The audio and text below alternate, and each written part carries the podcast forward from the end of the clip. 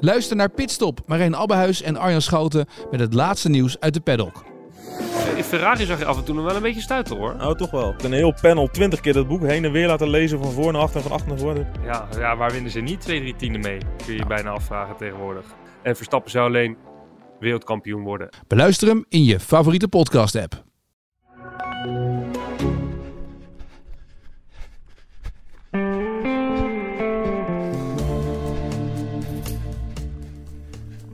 Ja, welkom bij een nieuwe aflevering van De Pacer. Ze waren en zijn de stemmen van, de van het Nederlandse hardlopen.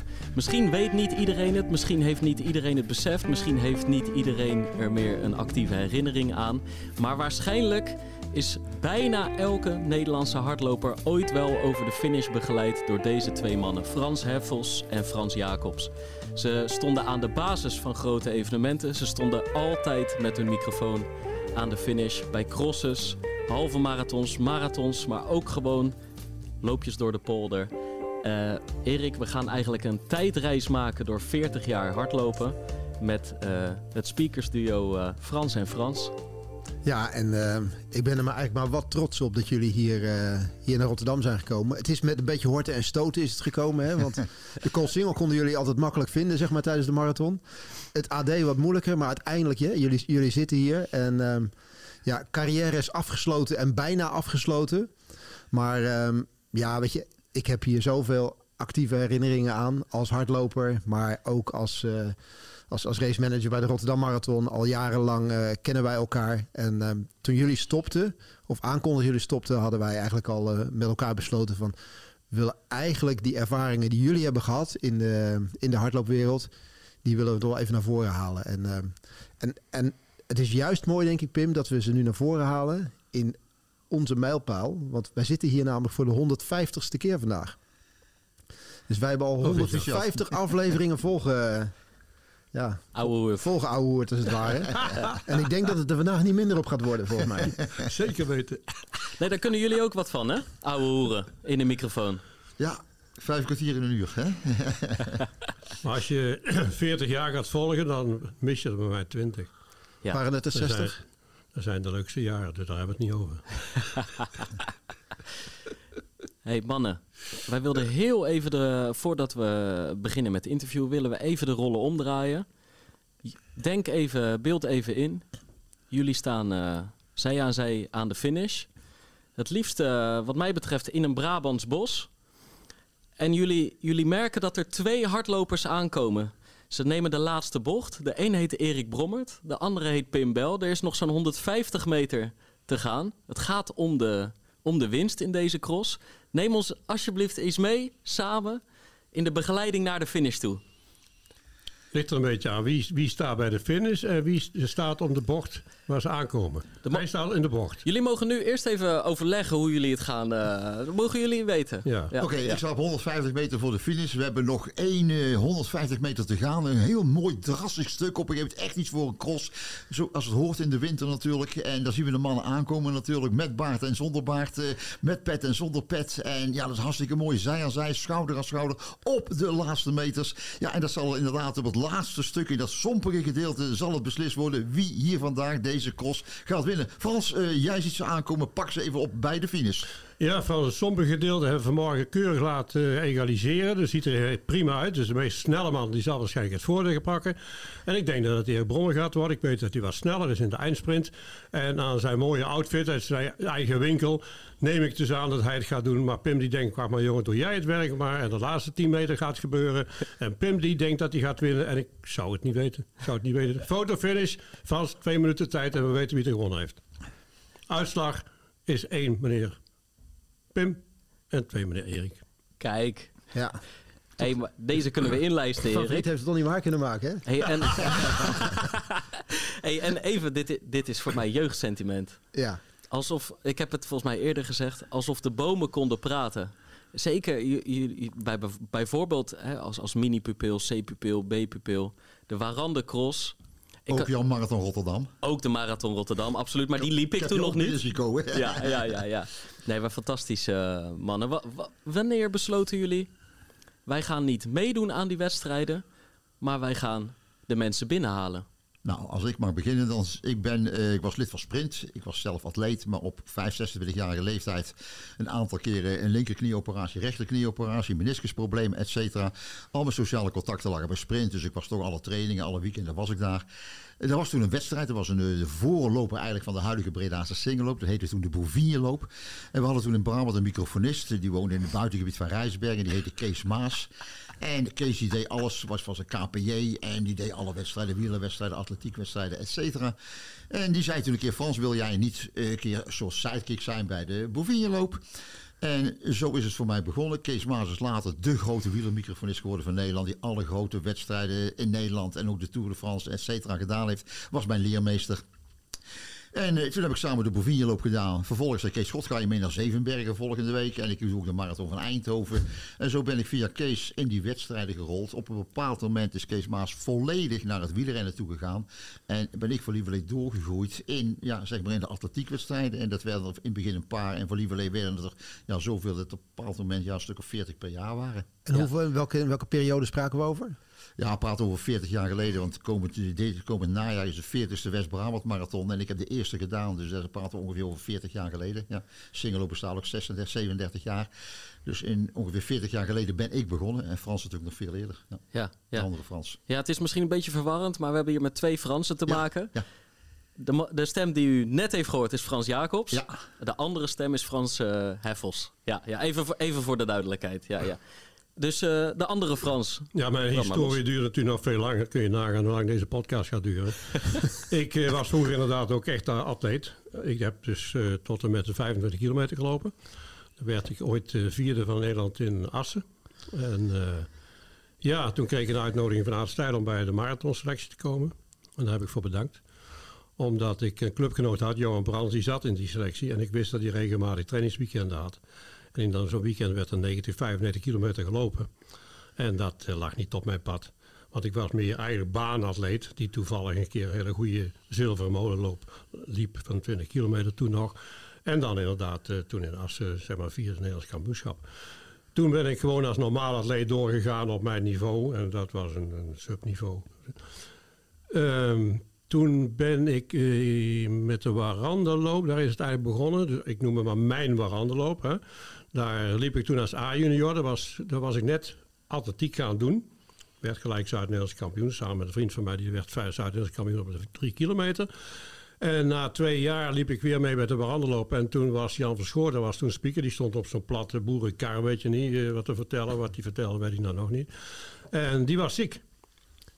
En ik weet niet waarom, maar toen dachten ze wel dat ik dat wel zou kunnen doen. Ik heb geen idee waarom. Ik heb het ook nooit gevraagd. En toen ben ik op diezelfde boerenkar gaan staan. En daar is het begonnen. Ja. En toen heb ik jaren dus die waranderloop gedaan en niet meer gelopen. Op een gegeven moment ben ik gestopt in mijn militaire diensttijd. En eh, toen ben ik op een gegeven moment zeg maar, doorgegaan als, eh, als, als wat crossjes in de buurt te gaan doen, omdat ik de waranderloop deed. En die had toen ja, niet zo'n aanzien als toen natuurlijk, was een van de crossen. En eh, daar is mee begonnen, met wat Brabantse crossen en dergelijke. Ben op een gegeven moment verhuisd eh, vanuit Tilburg richting eh Zwijndrecht heb ik een paar jaar gewoond. Daar heb ik weinig aan atletiek gedaan. Maar eh, van daaruit naar Zwolle en daar heb ik het weer opgepakt, voorzitter geworden. En ja, daar heb ik heel veel gedaan. Dat was in het begin 70 jaren. Met City Center Zwolle loop hebben we een jaar, of 10, 12 gedaan. Totdat ik wegging uit Zwolle. In 1979, 1980 hebben we daar een marathon gedaan. 1980 is- wist Rudy Verriet nog kampioen te worden daar. En eh, ja, daar, van daaruit is het eigenlijk begonnen. En dan had ik een schorsing kunnen oplopen, want ik had daar een, een nummer doorgekregen van iemand die regelmatig eh, meeliep. En eh, uitstapte, instapte, uitstapte, instapte. En ik had het nummer, ik vertel het toch even, nummer 147. Ik zal geen namen noemen. en ik zat toen nog op de motor. We hadden natuurlijk nog niet de technieken van nu, dus ik had een lijst. En ik had zo, zowel bij de laatste 35, 40 kilometer tot en met 15 doorgeschreven. Ik denk, nou, daar komt hij niet meer bij, hè. Maar geen 147 gezien, hè. Dus ik sta bij de, bij de dat was onze atletiekbaan. En daar gingen ze finishen. Ik vooraan bij de poort. Ik denk, ja, het zal toch niet gebeuren, hè. Nou, Rudy Verriet won en Pietje van Alphen die kwam in de sprint met iemand. En die iemand had nummer 147. Ja. En toen heb ik iets gedaan wat bestraft had kunnen worden. Ik ben met mijn map en mijn microfoon dwars die baan overgelopen. En ik heb hem bij zo'n lurven gepakt. Nou wegwezen voor je gedisqualificeerd wordt. Ja, ja, ja. ja. Achteraf bleek de beste vriend te zijn van good old Roelofveld. Zijn garagehouder. Echt waar? ja, echt waar. En hoe heeft Roelof erop Roelof gereageerd? die kreeg zo'n zo'n kop. Daar kon die man niks aan doen natuurlijk. want Het was zijn garagehouder. Maar dat gebeurde was een van de gevaarlijkste dingen. Niet realiseren dat ik natuurlijk geen wedstrijdleider was. Nee, nee, nee, Ja. nee, nee. Dus zo is het allemaal begonnen. Ja, mooi. En, En en, toen- en, en nu zijn we in, in, in 2024. En, en eigenlijk, ik, ik, ik heb even het lijstje nagelopen. Volgens mij hebben jullie alleen de Zevenheuvelenloop niet vocaal begeleid. En voor de rest is er werkelijk waar geen... Oh, wacht even. Oh, er zit nu toch een Frans te daar, knikken. eh, Bert is ooit een keer ziek geweest. En toen mocht ik de zeven heuvels Toch? doen. En als straf in de stromende regen. Ai, Ai. De stromende regen. Maar daarna kwamen de broertjes weer. ja, ja, ja, ja, ja, ja. Bert komt daar vandaan, Bert Persink. En Ja. eh, dat is altijd zijn wedstrijd geweest. En eh, ja, onze agenda zat er toch vol. En Bert die, die deed dat op een voortreffelijke manier. is een voortreffelijke microfonist. En Ja. eh, het was zijn geboortegrond. Dus Bert heeft altijd Zevenheuvel op gedaan. Dus het klopt, ik heb ook nooit de Zevenheuvel op Met zijn broer. Ja. Met zijn broer. deed hij dat, ja. Hey, maar de, Hoeveel, hoeveel wedstrijden deden jullie, eh, ja, becommentarieerden jullie per jaar? Zo ik had er ongeveer. zo'n 40 ongeveer per jaar. 40. En eh, dat komt ook omdat ik een aantal wat kleinere... Ik deed al, doe al heel veel jaren ook het, het roodcircuit van het Land van Heus en Altena. En dat is een circuitje van 7, 8 wedstrijden. Maar dat is altijd op woensdag of donderdagavonden. En dat zijn relatief kleine wedstrijdjes die niet zoveel voorbereiding kosten. Die heel gezellig en heel leuk zijn. En daardoor kom je dat aantal op een gegeven moment. Dus het is niet zo dat ik 40 weekenden achter de microfoon stond. Maar ongeveer 40 wedstrijden per jaar. Ja. Ja. Maar Ik had had er iets- natuurlijk alle grote. Ja. Ja. Ik had er iets minder. Omdat ik in de tijd ook, eh, toen ik terug was, weer terug in Limburg. Ja, nou, terug, ik kom uit Brabant. Maar deed ik ook die Limburg Cross competitie en dergelijke. Dus wat Frans ook doet, die kleinere wedstrijden. En op een gegeven moment heb ik keuzes moeten maken. En toen heb ik dus al die wedstrijden, en niet uit arrogantie hoor, maar die heb ik overgedaan aan Frans Rijnen, collega microfonist bij ons uit het dorp. Nog een vriend. Frans. Ja, ook een Frans, ja. En eh, toen heb, heb ik me beperkt tot de grotere wedstrijden en af en toe een paar kleinere erbij. Dus ik deed er denk ik 30. Ja. Ja. Ja. hey, en dan komt er een moment dat jullie op een gegeven moment elkaar gaan ontmoeten. En, en dat er een soort duo eh, gaat Ja, dat is een beetje mijn schuld denk ik geweest. Ik werd eh, gevraagd door eh, Kees Landsbergen voor de halve van Egmond. De organisator hè, van Egmond. Ja, de organisator. De en dat deed Kees organisator. Ruiter altijd. Man die ook, ook in de journalistiek zat. En die ging een huis-aan-huisblad beginnen. Dus die kondigde aan dat hij het jaar erop het niet meer zou doen. En ik was toen al binnengehaald. En eh, toen had Kees Landsbergen, die had al meer hele goede ideeën. Van ik zou het eigenlijk toch wel leuk vinden. Nu hebben jullie het een paar jaar gedaan als duo-presentatie. Was toen nieuw in Nederland. En hij zegt, eh, weet jij nog iemand? En ik kende Frans natuurlijk uit het Brabantse. Ik dat is geen probleem. En zo hebben we dat balletje een paar keer naar elkaar toegespeeld. Tot we toen een groot aantal wedstrijden samen gingen doen. En dat duo presenteren, dat was eigenlijk nieuw. En dat is daarna overgegaan naar veel grote wedstrijden. Dat eh, er een motorrijder onderweg kwam. Nou, hij scheidt in zijn broek als je op de motor zit, dus dat doet hij niet. Dus dat, dat mocht ik dus doen, hè. Dat mocht Ja. ik doen. En zo is het eigenlijk bij heel veel wedstrijden gebleven. En dat, ik had de mooiste baan van iedereen, Volgens zei mij En dat vond hij ook. Je zat er altijd bij en altijd, eh, Ja. altijd naast. Hè? Ik bedoel, we hebben heel veel wedstrijden hebben we, naast elkaar, eh, naast Ja. elkaar gereden en dingen zien, eh, zien gebeuren. Ja. Maar wat ik wel mooi vind, je, je hebt het, je hebt het over, over Kees Landsberg, je hebt het over Egmond. We hebben het over jaren 80, hebben we het denk ja, ik. Hè? ja, 83, 84. Ja, Toen- wat toen mooi was natuurlijk, Erik, is dat je had toen de SWAN, de Stichting Weg Atletiek Nederland. Ja, en toen was er nog een circuit waar prijzen en alles aan verbonden waren. Ja. Waarbij alle, waar zeven of acht grote wedstrijden bij betrokken waren. En die kwamen één keer per maand, een keer per twee maanden, kwamen daar de vertegenwoordigers van bij elkaar. Ad persoons van, van, van twintig van Alf, eh, Ja. Kees Landsbergen namens, eh et cetera. En zodoende kende Kees Landsbergen ook. En toen had je op een gegeven moment, in die jaren hadden we op een gegeven moment dan nog een prachtig circuit. Pickwick Run circuit is dat geweest, een Nuon Classics is dat geweest op een Maar gegeven eigenlijk moment. ja. alle grote... Daar zat CPC zat erbij. Op een Klassiekers gegeven moment, in zaten? Ja, ja, ja, daar zat ook de telematica loop bij. Wil Hoebe zat erbij. Daar zat de Zevenheuvel bij. Stingel op Breda. En zodoende. En de voorzitter daarvan was dus Roelof Veld samen met Arie Kaufman namens het eh, bondsbureau. Ja. En eh, zodoende kenden we elkaar ook op een gegeven moment. En zodoende is dat toen ja, eigenlijk Dat snel. Ja. Ja, we hebben het er over gesproken, hè, over dat wegcircuit, wat wel eens Ja. eh, genoemd Het Pickwick-circuit, Nuon-circuit heeft het geheten. Ja. En eigenlijk alle grote wegklassiekers in Nederland zaten erin. Ja. De Telematica-loop was voor misschien mensen nu al onbekende, maar er was een 10 mijl in, eh, in Limburg die gelopen Toen? werd. Die, Ja, die toen echt een evenement. groot, Ja. een groot evenement was, wat een, wat een grote loop was. Maar waar ik eventjes na, naartoe wilde van het, het lopen toen en het lopen nu. Weet je, ik denk Egmond in de jaren 80, dat, je, dat jullie hebben daar edities meegemaakt, dat je volgens mij in de sneeuw stond, in de kou stond. Het parcours werd toen nog andersom gelopen. Hè. Er werd een strijd geleverd op het strand in plaats van, eh, van nu het laatste stuk natuurlijk door de duinen heen.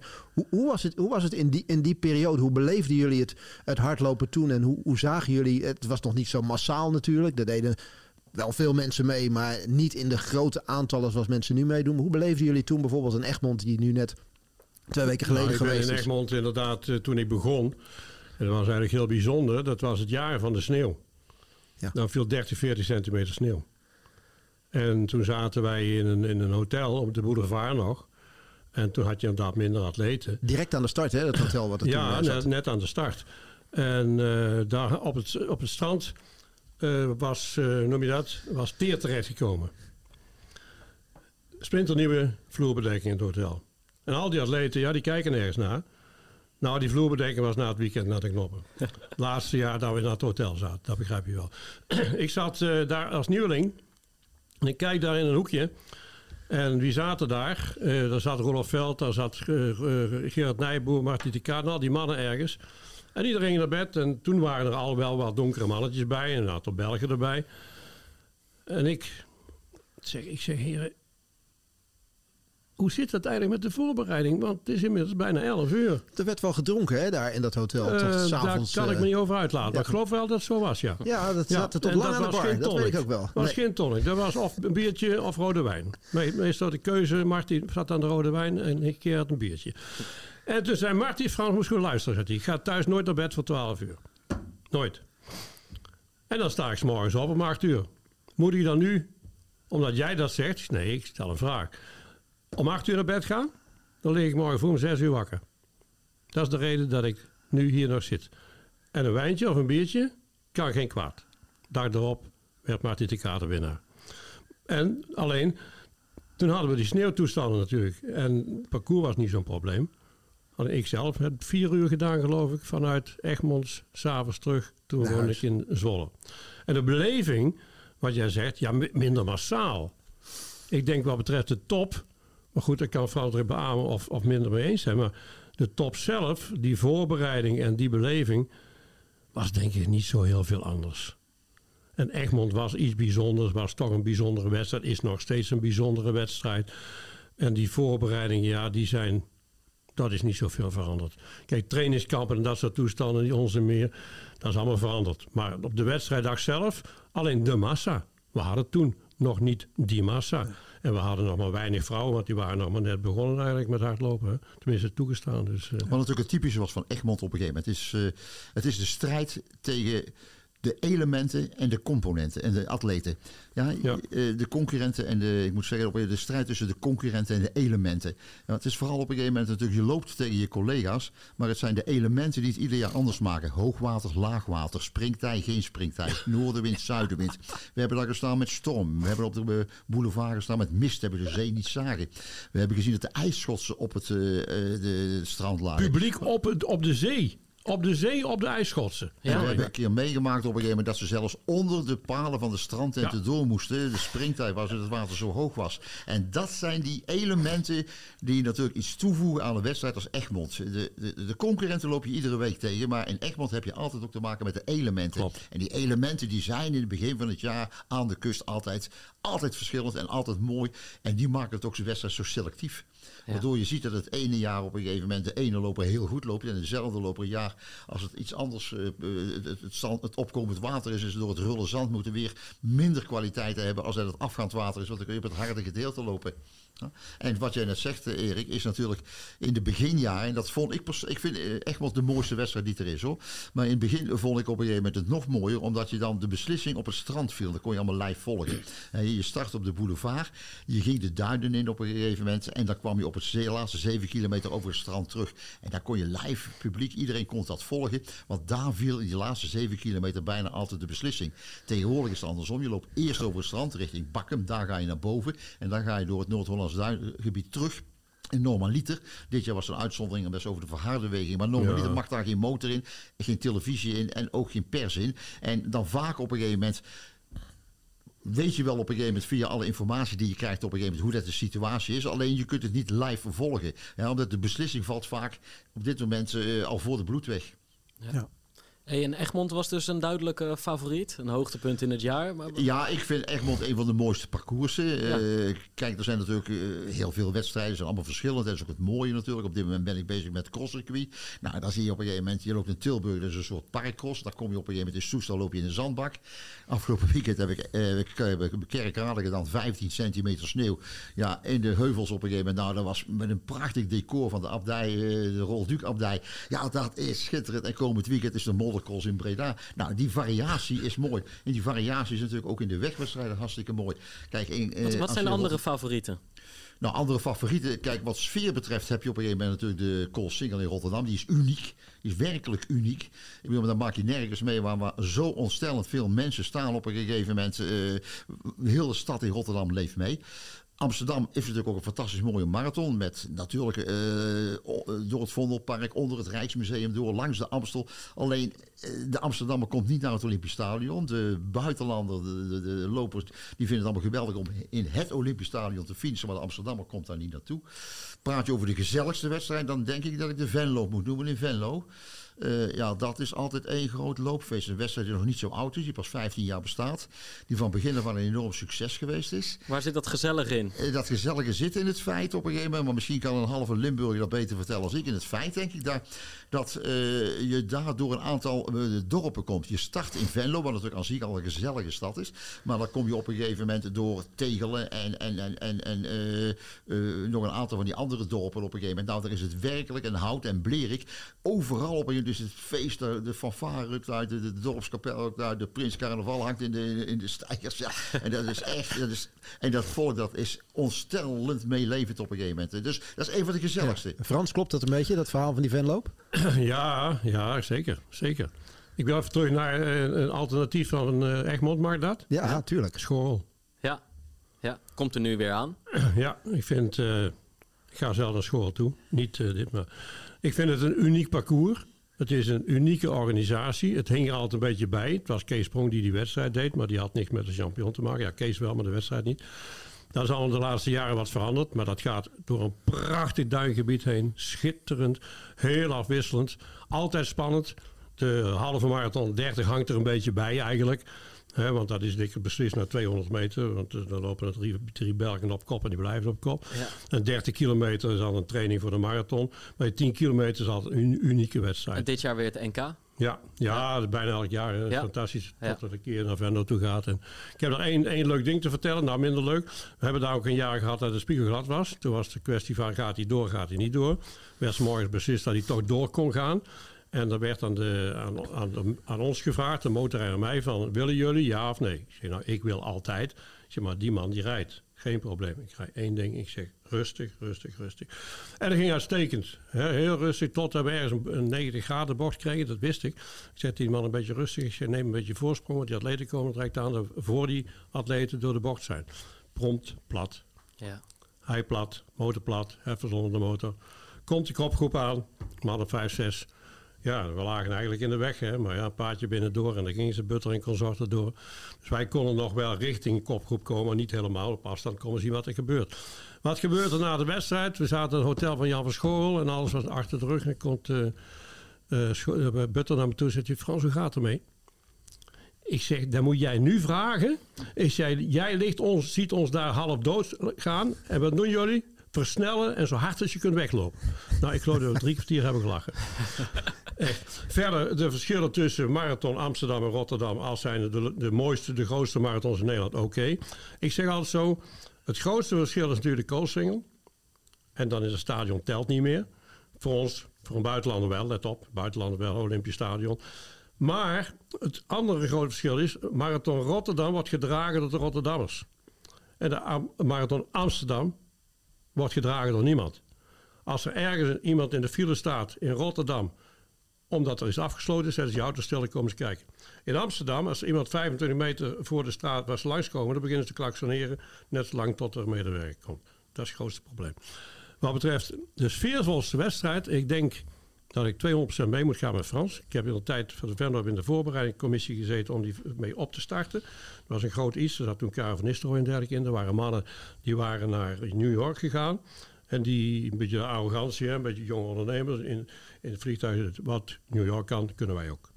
Nou, na twee maanden zei een van die mannen van... eh, hoe is het nou? Eh, wij zouden toch de marathon organiseren van eh Junior. Toen kwamen ze tot de conclusie dat het verstandig was om dat maar niet te doen. Toen werd het een halve marathon. Ja, en van begin af aan echt jonge ondernemers. Ik kreeg als voorbereiding op een gegeven moment toen de zaak rond was en wij hadden ons teruggetrokken, een lijst met 134 namen. Er waren 134 sponsoren. En of ze nou een tientje gaven of 10 mil, dat weet ik niet, stond er niet bij. Maar om maar aan te geven. En dan onderweg, ja, wat Frans zegt, je hebt bijvoorbeeld Stijn. Dat is het Bartleheim van Limburg op dat moment. Daar kom je binnen en het niks als toeters en bellen. En dat is voor mij al het moeilijkste stuk. Want er hebben al die mensen, het staat echt bomvol. Die staan allemaal met die hangtafels, met een biertje, met een wijntje, weet ik wat. En ik zit er aan Jan Dingen, hè, met, met mijn lijstje op die motor.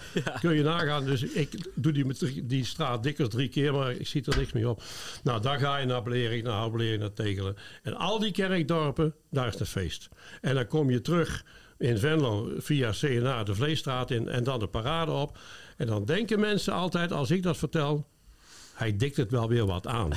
En vaak klopt dat wel. In Venlo klopt het niet. Dan staan ze aan twee kanten, laat Frans maar spreken, tien rijen dik. En Ja, die, daar, daar heb je geen Theo Komen nodig. nee, die heb je niet nodig. Het Nee. publiek doet het wel, want alleen dan krijg ik elk jaar nog steeds kippenvel. Ja. Maar die staan, dan is het een, een hoos van geluid wat je hoort. Wel of niet met bier of weet ik wat, maar tien rijen dik en dan staan met allemaal kroegen. En dan gaan ze naar Frans toe. Dat is ja, het mooiste wat er is in Nederland. En jullie hebben mij zojuist eh, eh, dik en dwars overtuigd. Wel, welke maand eh, staat deze op het Maart. programma? Maart. Ja. Oké. Ja. Hm. Maar het is eigenlijk een beetje dezelfde dan. periode als City Pier City. Ja. Andere grote, andere grote race waar jullie ook altijd bij, eh, bij betrokken Ja. zijn. Of eh, veelal bij betrokken zijn geweest. Ja, Wat, Er ook wat, weer aan. Ja, komt, komt er ook weer aan. ja. Een race met heel veel historie ook. Heel veel grote namen aan de start gestaan. Zeker. We hebben de wereldrecords hebben we er, eh, hebben we er gezien. Haile mooi verhaal Selassie. Ja. Samuel Wanjiru. eh noem maar op. Ja. Wat, wat, wat, Nou, dat is een eh, mooi verhaal, Samuel. Ja, Dat was een volledig onbekende atleet. Ja. En toen de tijd hadden we een Duitse manager. Die dan iedere keer. Volker Wagner? Volker Wagner. Die kwam dan met Tekela de Roep en nog wel bekende lopers. Kwam Busje hier naartoe. vol. Busje vol. Maar 9 van de 10 keer kwamen er andere namen uit... als dat op een gegeven moment die van tevoren opgegeven had. En ik stond daar aan de finish op een gegeven moment... en ik hoorde steeds dat die meneer eh, Manuel Winjura daar aan de leiding lag. Maar ik kende die totaal niet. Stond Even op... Samuel Giro. was, een, Dat was was een na-inschrijving. Was een na-inschrijving. waar voor City Pier City. Ja, dat was maar- toen maar- de City per City een na-inschrijving. Maar toen hij het wereldrecord liep, was het van tevoren aangekondigd. Eh, ja, maar dat was later. Hij Was liep later, alweer bij de City Pier City. Ja. Was hij volledig onbekend. Hij Ja. stond ook niet op de startlijst. Ik wist er helemaal niets van. Dus op dat moment... Ja, op een gegeven moment wist ik een naam, maar ik wist helemaal niks. Ik stond er met mijn mond vol tanden en dat gebeurt niet vaak. Dus ik zocht op dat moment Volker, maar die kon ik niet vinden. Toen ik zijn, toenmalige vriendin, zijn huidige vrouw, Natalia Sorofskaya. Ik zei, Natalia, wie is dat voor een atleet? Als je nou eens, dan weet ik niet. Ik heb hem gisteren opgehaald van Frankfurt. Hij is voor de eerste keer in Europa. En die man die wint in 58, 35 geloof ik even uit mijn hoofd. Won hij daar. Was een super tijd in die periode. En het mooie was s'avonds Wim Verhoorn op televisie. En de Wim die zat zo te vertellen van ja, daar moet je ook voor hebben voor dit soort mensen. Ja, je moet niet meer die volgevreten atleten hier naartoe halen. Die allemaal een goede tijden weggezet hebben. Je moet weer de talentjes weten te vinden. Je moet kijken wie er scherp staat. En hij, hij, hij kende hem in ieder geval tevoren kende hem nog niet. Het was een prachtig verhaal. op. Maar later werd hij, ja, later werd hij eh, wereldrecord. En ik dacht ook Olympisch kampioen. Hij stond nog niet op de deelnemerslijst. Nee, hij stond Toen niet zijn op we de naar Wilson. Hemels gegaan. Wij wisten wel dat hij mee zou doen. En er werd wel gezegd dat hij snel was. Maar ja, ik zit op die motor, dus ik, ik had verder niks van deze man. Precies hetzelfde wat Frans zei. Zelfs Wim van Hemert, die wist niet te vertellen over wat. En ik moest, we moesten ons toen wat verder opstellen als tegenwoordig. En ik weet, weet nog wel dat ik zeg van nou, het zal niet lang meer duren dat die mannen eraan komen. Nou, ik geloof dat hij drie keer met gelopen had, had hij al 600 meter voorsprong. Alleen. Ja. Was de meest saaie wedstrijd die ik ooit gedaan heb. Buiten dan die prachtige tijd. Maar toen ben ik maar teruggegaan naar de groep daarachter. Ik denk, ja jongen, doe maar. Ja, doe maar. ja, die is weg. Dat was heel bijzonder, ja. Hoe bijzonder is die City Pier City loop? Ja, daar hebben we Ja. natuurlijk heel veel dingen meegemaakt. De City Pier City loop natuurlijk is een wedstrijd in Den Haag. En Den Haag is natuurlijk een- wat dat betreft een hele moeilijke stad. Die hebben we natuurlijk voordat eh, zeg maar de huidige organisatie Golazzo daar zat, heb je natuurlijk heel veel organisaties gehad die daar gezeten hebben. Ja, het werd op een gegeven moment door het evenementenbureau in Den Haag georganiseerd. Wim van Hoorn heeft zich een aantal jaren mee bemoeid. Maar we hebben natuurlijk verschillende keren gehad. eh, we hebben een keer gehad dat het een enorme storm was. En dan op het noordeinde was de start. En daar hadden alle atleten de spullen liggen. Maar het begon op een gegeven moment zo hard te waaien dat de tenten de lucht in gingen. En dat de politie het noordeinde afsloot.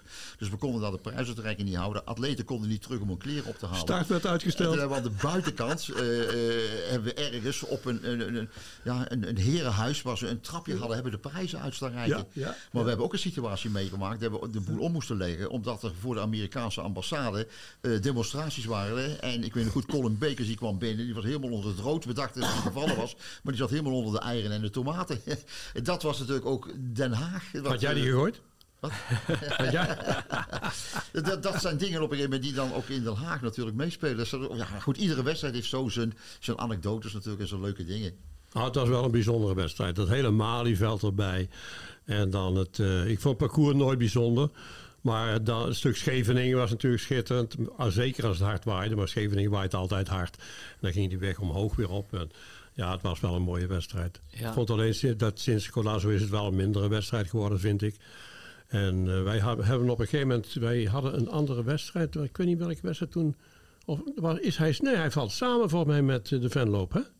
Ja, die zitten heel dicht tegen elkaar Dat aan. was het, geloof ik. Ja, dat die op een gegeven moment... zit- dit jaar, wat je vroeg, dit jaar is 24 eh, maart de Venlo. Ik kan het gerust noemen, want hij is toch al volgeboekt. Ja. Maar ja, dus 24 maart is dit jaar. Ja. Kijk, kijk. Voor volgend jaar, eh Erik. Ja, Eh, ik, we, we, we willen gewoon een paar evenementen langs, denk ik. Dus ik gooi gewoon weer een paar... ik wil even de, de, de, de marathon van Eindhoven, de marathon van Enschede en de Dam tot Damloop. Lijkt hem ook mooi eh, vind om ik, eh, even vind ik langs goede te gaan. evenementen. Toch? Ja. Zullen, we dan, zullen we bij de Damloop even beginnen dan? Voordat we goed. naar die marathons toe gaan. Ja. Ik ik denk dat jullie eigenlijk het begin van de Damloop hebben Ik meegemaakt. heb het alle ontstaan Dam van de Damloop, toch? gedaan, ja. Ja, De eerste niet, want de eerste die... eh, want ik, ik deed toen Egmond natuurlijk al. En ik wist van, eh, van Kees dat hij daarmee bezig was. Maar het heeft jaren geduurd voordat het eigenlijk een beetje ging lopen. En toen kreeg ze eindelijk toestemming. En dat was, eh, ja, dat was eigenlijk een proef. En zei die Fransen willen het eigenlijk zo neutraal mogelijk houden. We willen hem nog niet opblazen, een grote wedstrijd. We gaan alleen maar met recreanten werken. Hij zegt, ik hoop dat je erbij wilt zijn, maar verder, verder niet. Geen, geen toestanden, niet door de motor of wat dan ook. Dus die, die, daar ben ik bij geweest, maar verder ook niet. En vanaf daarvan, toen hadden ze ook 2.500 deelnemers. Toen al, terwijl het hadden gehoopt op een paar honderd. Ja, en vanaf dat moment is dat gegroeid. En dat is eh, een, een uniek moment in die Dam tot Dam lopen. Is natuurlijk eh, geweest het verhaal met de skielers. die allemaal over elkaar eh Die, de eitunnel in. ja, en dat was heel raar. Want mijn dochter die zou meedoen. Ik kwam bij het Centraal Station. En dan kwam mijn dochter toevallig. kwam die daar tegen, want die woont in Amsterdam. En die zei: Papa, er gaan ongelukken gebeuren vandaag. Ik zei: Oh, weet je het weer beter? Ja, dat was papa-dochter relatie. Weet je het weer beter? Ja, iedereen gaat zich daar vergissen. Iemand die niet, regelmatig skilert, dat gaat zo naar beneden. Wordt, het kwam uit. En ik weet wel, Greg van Es was een van de grote favorieten. En toen werd een kwartier uitgesteld, werd een half uur uitgesteld. Toen ben ik zelf naar die tunnel gelopen. Wil je niet geloven. En er gingen gewoon duizend skiers gingen de ja, uit, eitunnel gewoon in zonder ervaring. En Onvoorstelbaar wat daar gebeurde. Goed, dat was het nadeel. Er zijn hele grote problemen, processen alles ge- ook nog gekomen. Hè. Heeft Kees gigantisch veel problemen mee gehad, later nog. Maar daarna, ja, die Dam tot Dam was, ja, dat was een uniek evenement, laat ik het zo stellen. Al is het alleen maar die, die start, later de start van de eerste vrouwen en daarna de mannen. Wat saai is voor de vrouwen en misschien wel leuk voor de mannen, dat weet ik niet meer. Voor ons was het leuk, want het is de jacht. De enige legale jacht van de mannen op de vrouwen die nog toege- toegestaan is in Nederland. En, en dat, dat was bijzaak, vond ik. We hadden dan wel een speaker bij de vrouwen en een speaker bij de mannen. Maar eh, ja, het is een uniek evenement. Het is gegroeid, gegroeid, gegroeid. Is bij nacht bijgekomen. En ik denk dat het enthousiasme met name onderweg is met het jaar minder geworden. En dan bedoel ik met name echt onderweg. Want de laatste jaren was het echt onderweg, zag je weinig toeschouwers meer. Als je dan binnenkomt, nou wel wat. Tot dan zeg maar eh, het plein waar de kroegen allemaal zitten. Vanaf dat moment tot de finish ja, was mutje vol natuurlijk. Een unieke wedstrijd. Ja. Nou, jij zit op En ook bij de jeugd al hoor. Want op, een- ik begin Ja. dan s'morgens, Frans gaat s'morgens naar Amsterdam om daar dus bij de start aanwezig te zijn. Ik begin dan s'morgens al in de Peperstraat om 9 uur, half 10 ongeveer. Met de mini van Amsterdam. En ook dat is enorm. Ja. Dan heb je op iedere leeftijdscategorie honderden, bijna zeg maar 800, 900 kinderen per leeftijdscategorie. Dat is een geweldig spektakel.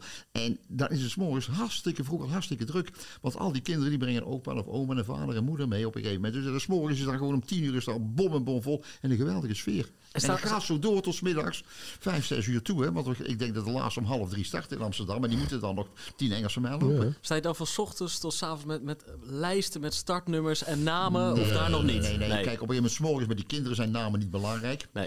Dat is gewoon even leuk op een gegeven moment. eh, kinderen eh, binnenpraten. eh gods, ben je lid van een atletiekvereniging of een voetbalvereniging? Of doe je voor de eerste keer mee? En gewoon een beetje sfeer natuurlijk. Op, op het moment natuurlijk dat de wedstrijd start, ja, dan ben je helemaal gefocust op de wedstrijd, de tijden, de, de toppen, mannen, vrouwen, Nederlanders, et cetera. Ja, en daarna staan wij nog vijf, zes uur, ja, nog veertien starts, eh, binnen te praten. En dan krijg je eerst een golf op een gegeven moment van, dat zijn dan de bedrijven lopen. Dus dan besteed je veel aandacht aan allerlei bedrijven die meedoen, want dat vindt de champion heel belangrijk. Daarna komen dan op een gegeven moment natuurlijk heel veel goede doelen. Ze hebben dan meer dan 100 goede doelen die daar eh, meer dan een miljoen ophalen. En dan besteden we dus veel aandacht aan de goede doelen.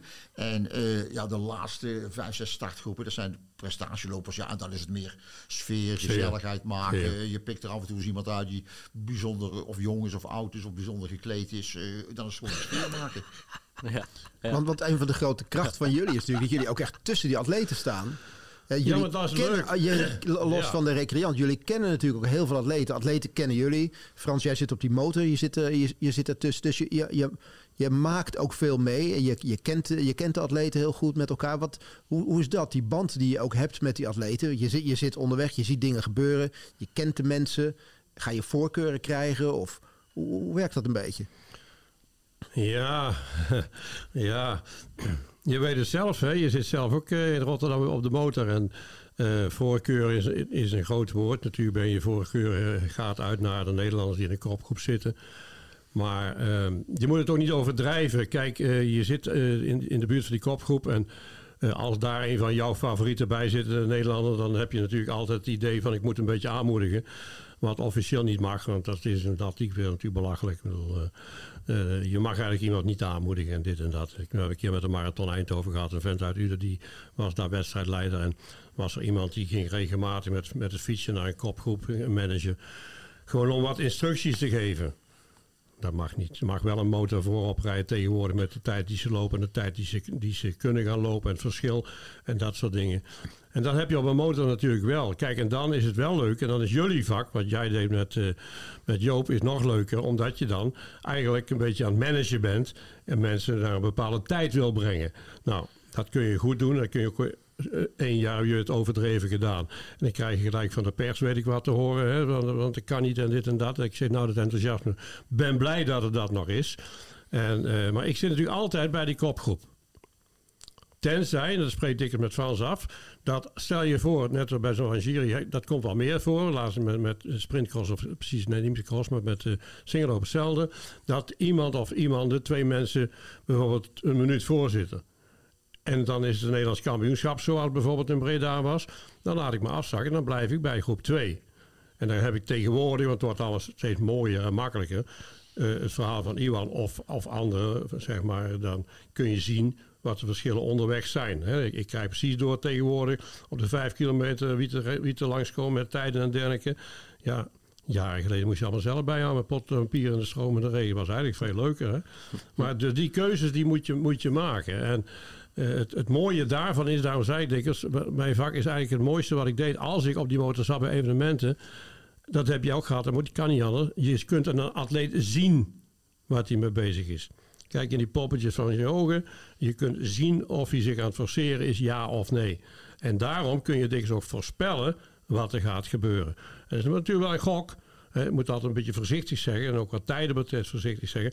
Maar je kunt het zien. En dat, dat, dat heb jij ook. Jullie zien op een gegeven moment als iemand wil lopen op, op 204 op een marathon natuurlijk onderweg. Dan kun je roepen wat je wil, maar je ziet of je het kan of niet kan. En dat is leuker als je op de motor zit. Hey, en daarnaast, weet je, ik, ik, eh, we hebben elkaar vaak meegemaakt. Ik op de motor, jij op de motor.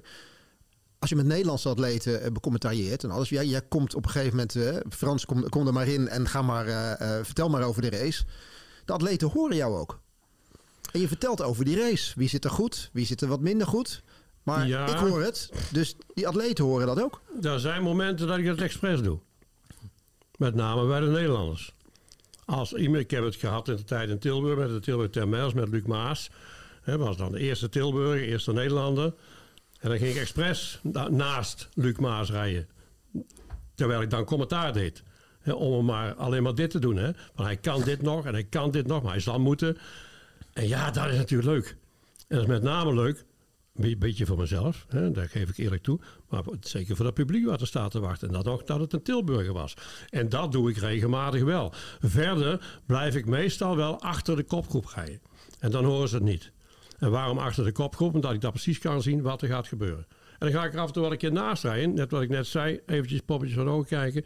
Maar meestal blijf ik erachter. Daarom zei ik ook tegen Mario altijd... je kunt mij rustig op die motor zetten. Ik krijg niemand in de weg. Ik krijg ook echt nooit iemand in de weg. Echt niet.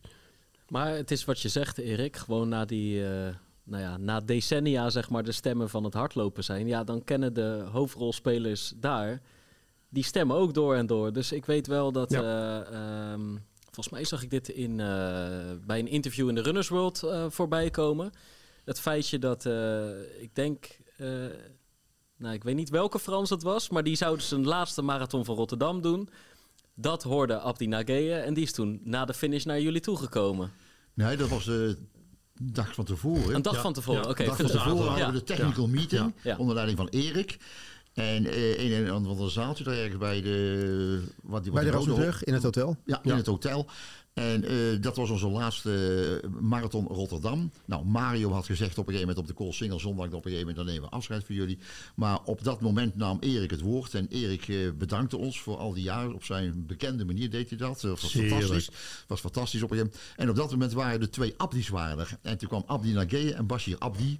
Die kwamen toen allebei naar ons toe. Ik heb daar prachtige foto's van op een gegeven moment. Van Abdi en Abdi, wat zo zeiden ze. Kwamen toen met hun gesierd boek naar ons toe. En die kwamen afscheid nemen van Frans en Frans. Nou, dat zijn momenten. op Twee goede duo's. Huh? moet je luisteren, hij- ze waren op dat moment waren ze twee en drie van de Olympische Spelen. Ja. Ja, d- dan komen nummer twee en nummer drie van de Olympische Spelen. Komen dan jou bedanken of je ons bedanken. Ja, dat zijn dingen op een gegeven moment, eh, ja, die vergeet je heel je leven niet meer. Dat zijn indrukken die, die ja, dat is ongekend natuurlijk. Ja. Maar het waren niet alleen die twee atleten die Ja. dag. Want je zag gewoon op het moment dat wij aankondigden dat jullie al die jaren daar hadden gestaan en, en dat het voor jullie je laatste marathon was, merkte je gewoon in die ruimte waar gewoon heel veel mensen, nationaal en internationaal, aanwezig waren uit de atletiek, die gewoon hun waardering uiten naar, eh, naar deze twee mensen. En dat, dat vond ik eigenlijk wel, wel heel erg mooi dat dat ook, dat ook gebeurt. Al die jaren ben je natuurlijk daarmee bezig, ben je daarmee bezig.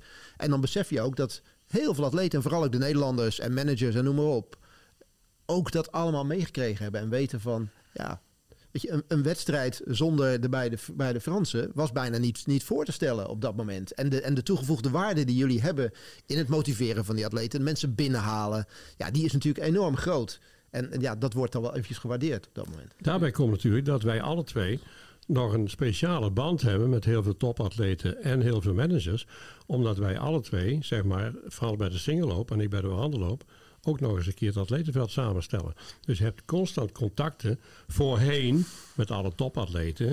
Ik heb nou briefjes thuis liggen dat ik met briefje van Gerard Nijboer of van Rambram Wasna of Heiko Scharren van of je wilde komen lopen. En dat wij daar graag geld voor over hadden. Dat we 50 gulden apart wilden leggen. Allemaal nog met briefjes. Nou, daarna is dat telex ge- geworden. Daarna is het een belletje geworden. En een fax. En tegenwoordig is het alleen maar via de managers. Je krijgt een atleet niet meer aan de lijn. Je kunt niet meer tegen Diana van S zeggen... God, leuk dat je dat gedaan hebt. Fantastisch. En dan moet je naar Tilburg komen. Want ik heb dat en dat voor jou over. Het wordt allemaal voor de mensen geregeld. En die, die warmte over en weer... het bekend zijn met elkaar... die is voor een deel weggevallen. Want je deed alles, dat zal van beamen, alles met de atleten zelf. En wij kwamen natuurlijk bij al die wedstrijden, kwamen overal die atleet tegen. Deed iemand iets leuks, dan was je het haasje natuurlijk. Want dan stonden wij er na de wedstrijd bij. En ook die contacten, dat merk je ook met name in Rotterdam. Die, die atleten zijn er niet alleen, maar die managers zijn er ook allemaal. En die contacten ga je toch missen. Hoe goed je opvolgers direct ook zijn. Maar dat ga je missen. Ja, ja. En als jullie in je geheugen graven, dan, dan zijn jullie bij zulke eh, bijzondere momenten geweest. Van internationale toppers, van nationale toppers. Eh, ik moet bijvoorbeeld denken aan eh, eh, 2013 Sifan Hassan Warandecross. Ja, ja, ja, ja, ja, ja. ja. Toch? Sifan Hassan, die, wij hadden ehm, een, een, regeling dat die hebben gekregen in 2004 geloof ik.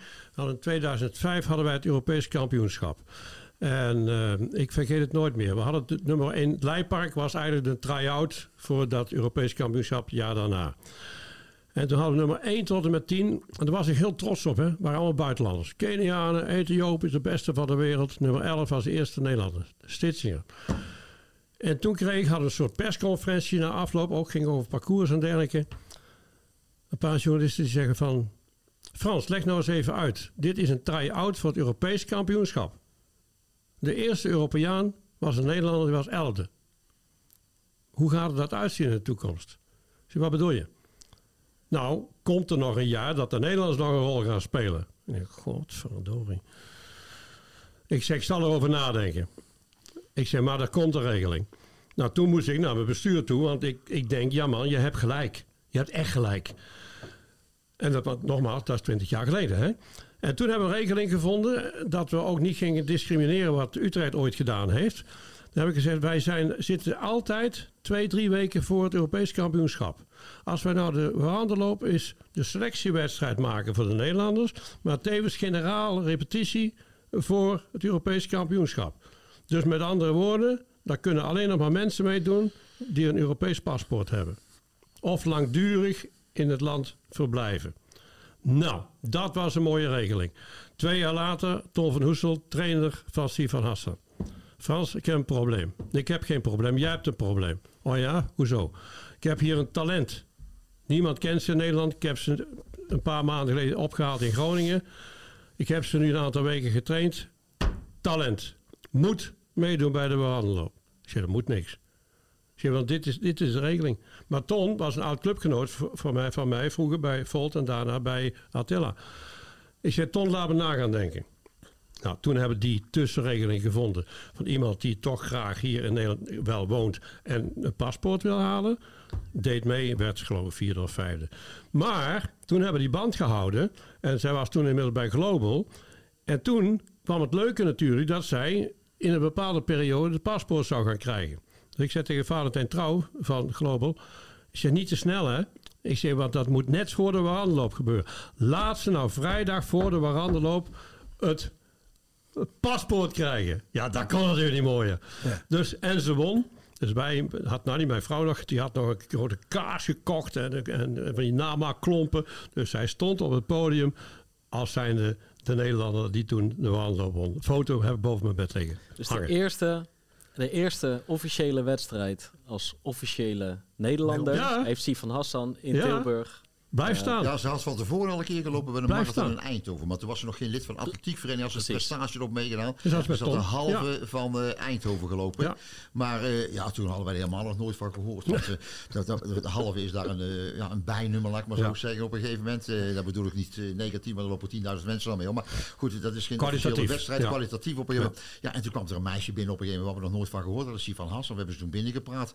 Ja, en pas later realiseerden we ons op een gegeven moment dat dat, ja, zeg maar de eerste keer dat ze zeg maar echt ja, naar voren kwam. Maar niet als officiële wedstrijd, dat leed het toen nog niet. Maar je, je zegt je pas later realiseer. Je hebt toen die Warandel- eh, Warandecrossen wint daar. Ja.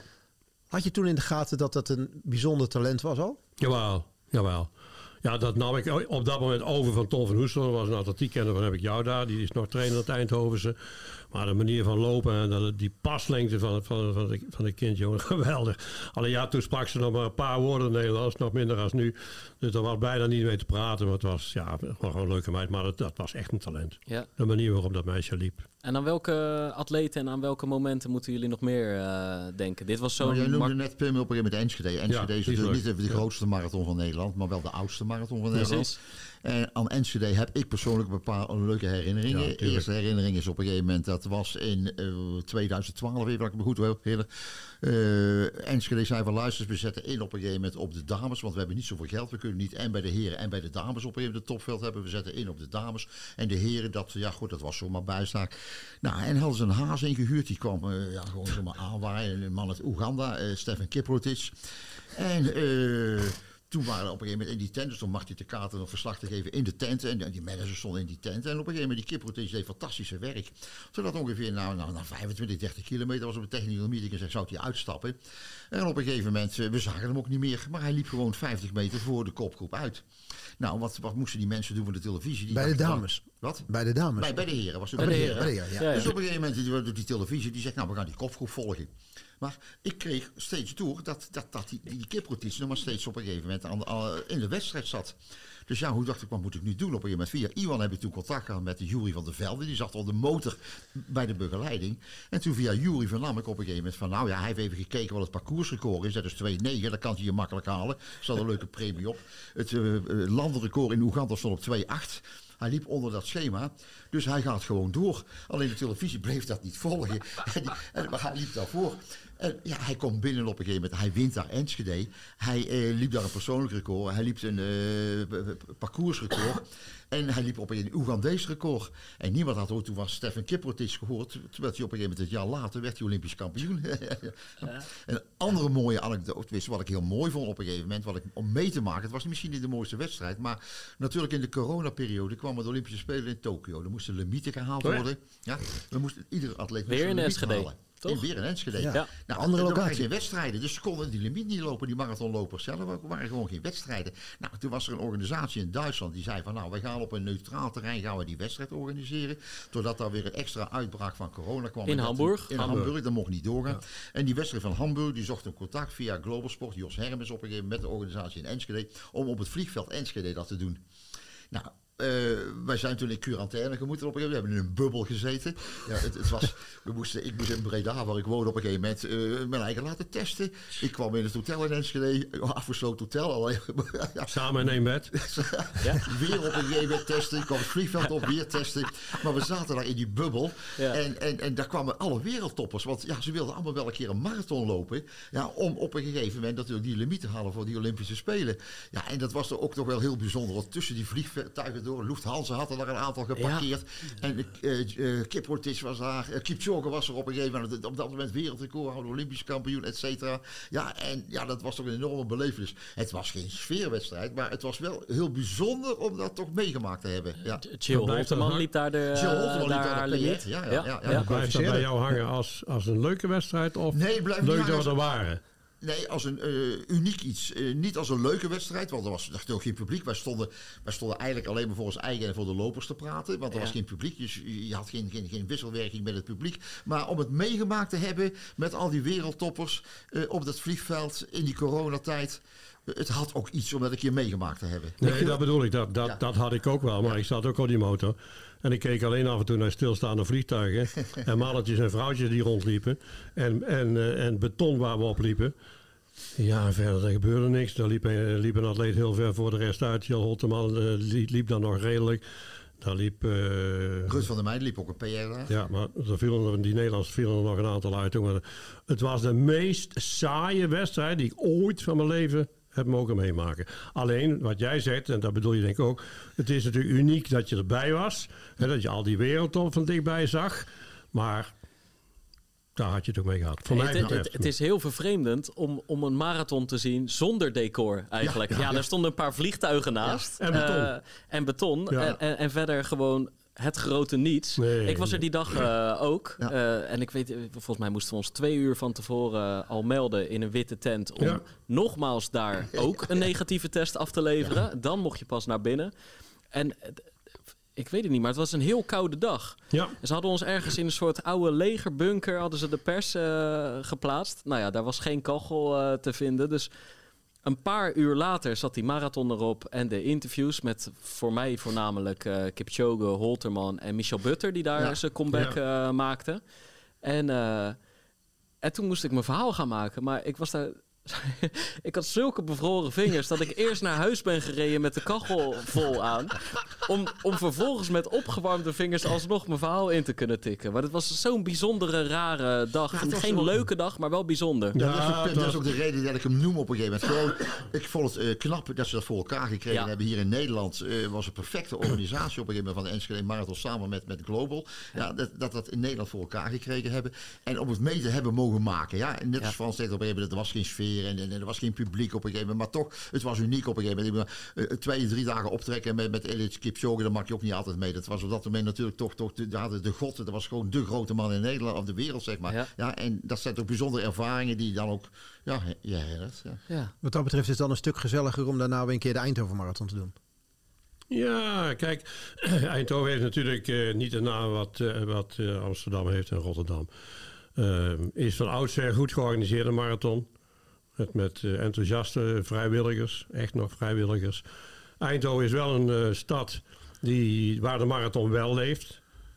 Eindhoven is een stad waar eh, ehm, redelijke tijden gelopen werden. Waar de laatste jaren betere tijden gelopen zijn, sowieso. Zit altijd sfeer. Heeft een, eh, ja, wisselend parcours. De laatste jaren wel een aardig parcours, moet ik eerlijk zeggen. En dan het, ja, wat, wat Venlo dan heeft, we net zeiden. Eh, de laatste kilometers zijn daar uniek. Als je terugkomt onderweg zie je wel wat volk op bepaalde plaatsen. Maar het is geen, niet dat je zegt wat Rotterdam heeft, bij lange niet. Eh, dan lijkt het onderweg meer op het Amsterdamse gebeuren wat betreft publiek. Maar eh, als je dan het centrum in komt in Eindhoven, ja, word je gek. Dat is net, als, als wat je hebt in, Venlo. Dat vanaf zeg maar, CNA zit op het eh, 18 septemberplein. Dan gaan ze helemaal aan de Broekstraat in. Dan staan rijen dik. En dan gaan ze van daaruit richting Stratum Zijnd. En eh, dat is de laatste jaren iets minder geworden, moet ik eerlijk zeggen. Daar is het het drukste moment tegenwoordig als de recreanten langskomen middags met de halve marathon. Maar daar stond het ook altijd vijf, zes rijen dik. En dat is, dat is ook een eh, lawaai van heb ik jou daar. En dan komt daar dat kleine knikje wat ze hebben. En dan gaan ze dikke een kilometer eh, voor de finish nog kapot. En dan moeten ze toch nog een kilometer. Maar het is wel een mooie marathon geworden, moet ik zeggen. Ook, ook daar krijg je natuurlijk het Golazzo-effect. En dat eh, maakt het allemaal ietsjes anders, laten we het netjes zeggen. ja, maar we hoeven hier niet heel netjes te zijn. Hè? Alles mag gezegd worden. Nee, goed, wat je natuurlijk krijgt op een gegeven moment. Kijk, eh, als je het over eh mij uitdacht om iets te zeggen. Kijk, Golazzo die steekt enorm veel tijd en energie natuurlijk in de Rotterdam Marathon. Dat is, eh, ik kan nou ook eh, er niet meer bij betrokken ben, kan ik gewoon zeggen. Dat is natuurlijk een enorme strijd tussen de Amsterdam Marathon en de Rotterdam Marathon. Ja? Je hebt Amsterdam en die Mark Kostjes, die moet gewoon zorgen dat op de Koolsingel een fantastisch veld zouden geweldige tijden gelopen worden, et cetera. Daar wordt enorm in geïnvesteerd. Je ziet aan de andere kant op een gegeven moment dat ze in wedstrijden als de Tilburg 10 Mijls en eh, ook eh, Eindhoven eh, het veld veel minder breed geworden is. En ik moet zeggen, Mark Kostjes is er de laatste jaren wel in geslaagd De in top Eindhoven om op een gegeven moment een smalle top te hebben, maar wel een top die iedere keer wel goede tijden wegzet. En iedere keer als we van tevoren dan komen denken, nou god, het is maar heel smal, het is heel smal op een gegeven moment, er moet niks gebeuren. Of, maar er gebeurt ook nog niks, want die twee of drie goede die er zijn, die presteren ook iedere keer goed. Dus iedere keer is het toch zo op een gegeven moment hartstikke mooie tijd gelopen. Ja, en wie dan de derde, de vierde, de vijfde tijd is dan helemaal niet belangrijk. Er zitten vijf minuten tussen. De winnende tijd is hartstikke goed. En dat heeft Mark wel een aantal keren nu voor elkaar gekregen. Dat dat gelukt is in Eindhoven. Ja? Maar het is veel minder breed als in het verleden. Goed, maar dat is natuurlijk, eh, daar is niks mis mee. Golazzo is eh, meer op de, de massa gericht natuurlijk. De grote, eh, ja, grote aantallen. Dat is, eh, daar zijn ze heel sterk in. Ja, er zit één lachende man in België. Ja. En die lacht het hardst. Ja, laat ik eerlijk zijn. Ik bedoel, in de schoenen van Bob Verbeek, wat hij doet in zijn strategie. Commercieel kan ik daar jaloers op zijn. Dat doet hij goed. Had je, bij, had, je had voorheen in Eindhoven bijvoorbeeld, hadden over. ehm, had je twee rondes.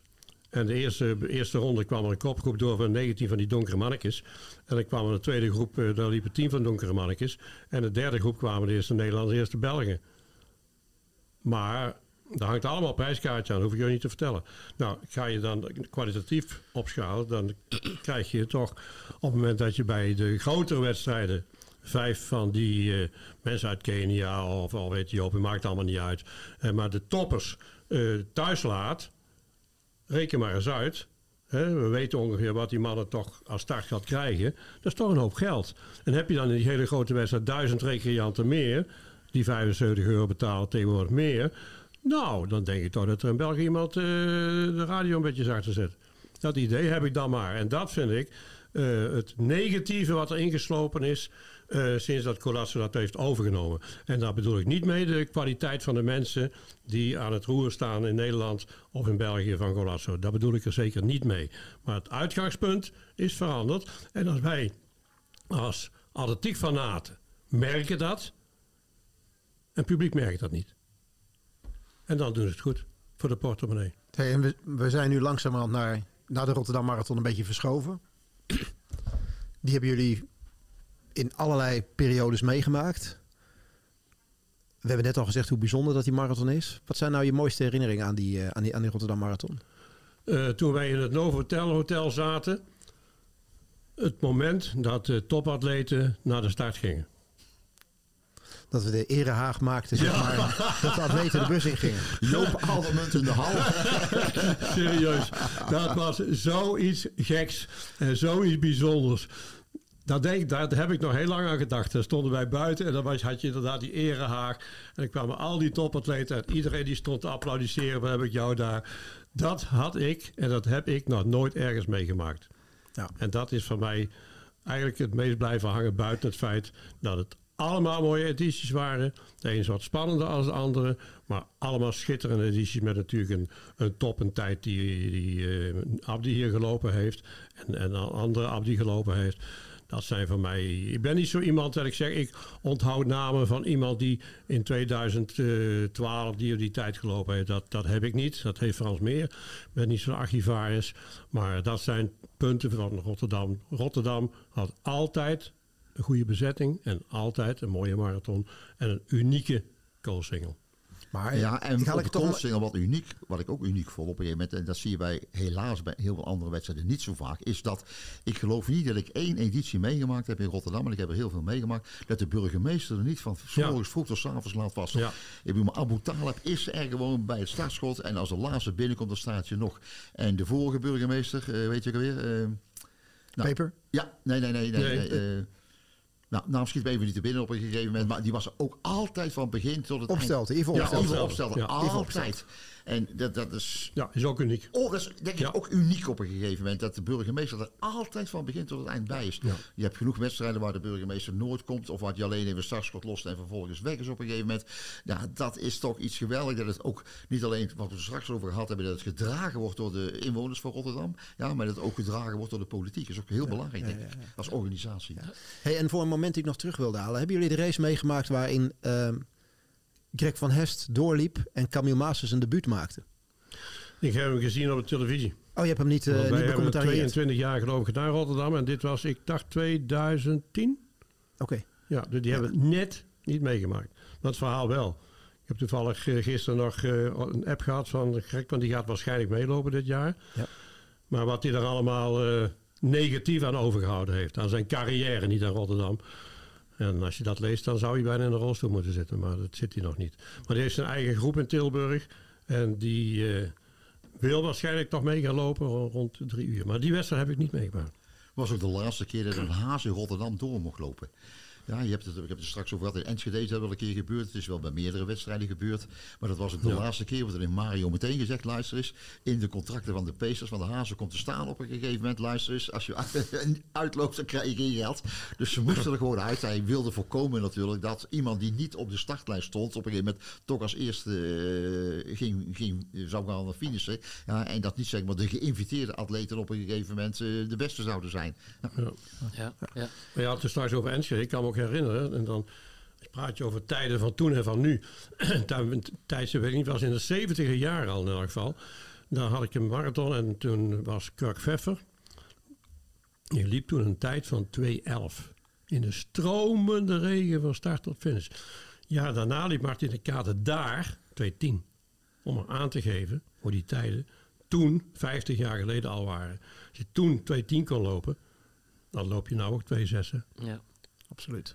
Kijk maar eens naar je goed en dat waren doet. toen nog jongens op een gegeven moment die gewoon, net als John van Meulen, mag die die kaart aan, een baan van 40 uur. Dat is, dat, dat is al uniek tegenwoordig, een baan van 40 uur. Maar die werkte toen nog gewoon. Eh, stages, hoogtestages, nou ja, dat, dat zat Nee. er allemaal nog niet in natuurlijk. Nog geen schoenen met eh, carbonplaten, et cetera. Nee, trainingskampen deden we met, met Adidas op de Holterberg. En Ja, ja, ja, ja, nou dat weet ik nog. Met Ja. Gerard Dijmen Ja. op de Holterberg was er ook verschillende keren daar te gast geweest om een verhaal te vertellen en dat soort dingen op een gegeven moment. Ja. Ja. En Theo gaan ze drie, vier keren, weet ik het wel, naar Zuid-Afrika, Namibië, eh, Portugal, et cetera. Ja, als het een beetje fris wordt hier, dan zijn ze vertrokken. hè. Dat is natuurlijk ook een verschil. Hè? En dat merk je nu ook in het crosscircuit. Crosscircuit is zo aan het doodbloeden. Ja. En eh, gewoon op een gegeven moment, eh, ik was afgelopen weekend ook wel Dijkels. Als je hoort op een gegeven moment vroeger Karel van Nistelrooy, eh, Tony Dierks, eh, Bram Wassenaar. Die zeiden gewoon, mijn atleten moeten in de winter crossen lopen voor hardheid op te doen, et cetera, et cetera.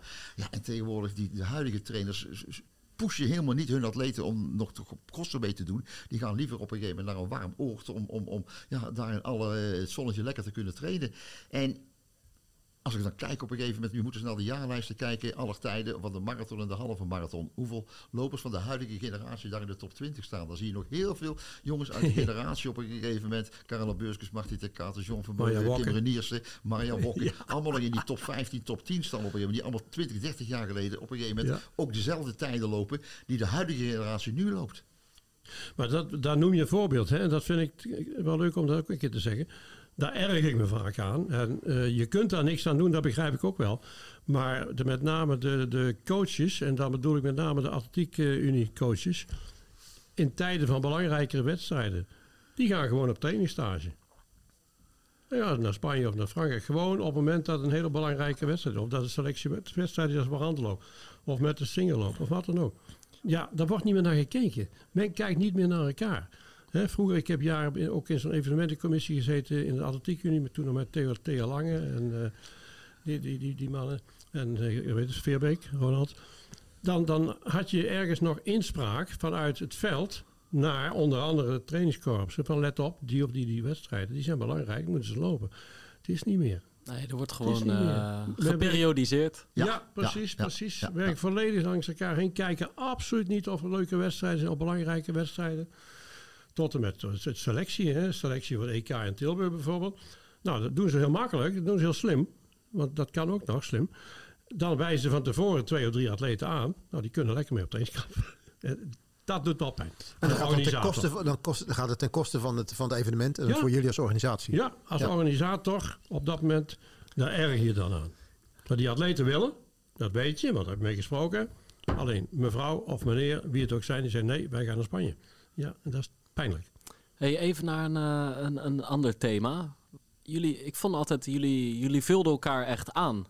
Je zijn niet twee dezelfde types qua Nee, ja. Waar zat hem dat in? En, en misschien Nou, als eerste net- het verschil. Ja. Nou, Frans heeft net denk ik al een beetje de tip van de sluier gelicht op een gegeven moment. Ik ben natuurlijk iemand die altijd bij de start en de finish staat. Ik eh, verdiep me altijd in op een gegeven moment in de atleten. Eh, welke tijden lopen ze? Eh, waar leven ze naartoe? Zijn ze in voorbereiding op de marathon van Rotterdam? Of zijn ze in voorbereiding op de marathon Amsterdam? Eh, komen ze bij jou op een gegeven moment om gewoon even marathonsnelheid te lopen? Of weet ik het wel. Dus je verdiep je in de atleten. Ja, hoe, hoe ziet het eruit? Hoe trainen ze? Wat trainen ze voor? Et cetera.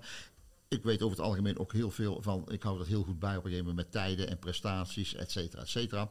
Dus En kennis, feiten, kennis er cijfers, achtergronden. En Frans is iets veel meer nee, de sfeermaker. Ja? Ja. En die combinatie, Frans is meer de sfeermaker. Ja? Kijk, Frans op een gegeven moment die volgt op de motor op vaak de kopgroep. Dat dat er nou drie of vijf of zeven mensen zijn. Maar goed, ik kijk naar achter Frans, kijk ik ook nog eventjes op een gegeven moment. God, eh, eh, welk schema lopen ze, wat voor tijd lopen ze. Maar ik kijk op een gegeven moment ook nog even welk zijn de eerste Nederlanders. Wat zijn de eerste eh, buitenlandse dames, zijn de eerste Nederlandse dames. Ja? Op welk schema lopen die? Ik vertel tussendoor wat hij kan met zijn motor zover niet terugzakken. Dus ik lees die wedstrijd heel anders dan dat hij dat leest. Want hij leest alleen de kopgroep. En hij geeft aan op een gegeven moment wie erin zit, wie eruit vallen. Ja. Wie veel werk doen, eh, et cetera. Ja, en, en dat is denk ik de combinatie. eh, dat, dat, dat de een wat meer atletiek, technisch en eh, cijfermatig gericht is. En Frans op een gegeven moment dat ook wel heeft. Maar veel meer nog meer sfeermaker als ik daar ben. Ja. Ja, maar het is voor een deel, want het klopt, vaak klopt, eh, is ook een praktische invulling. Hè? Kijk, jij, als je op de motor zit, je hebt altijd op de motor een ander geluid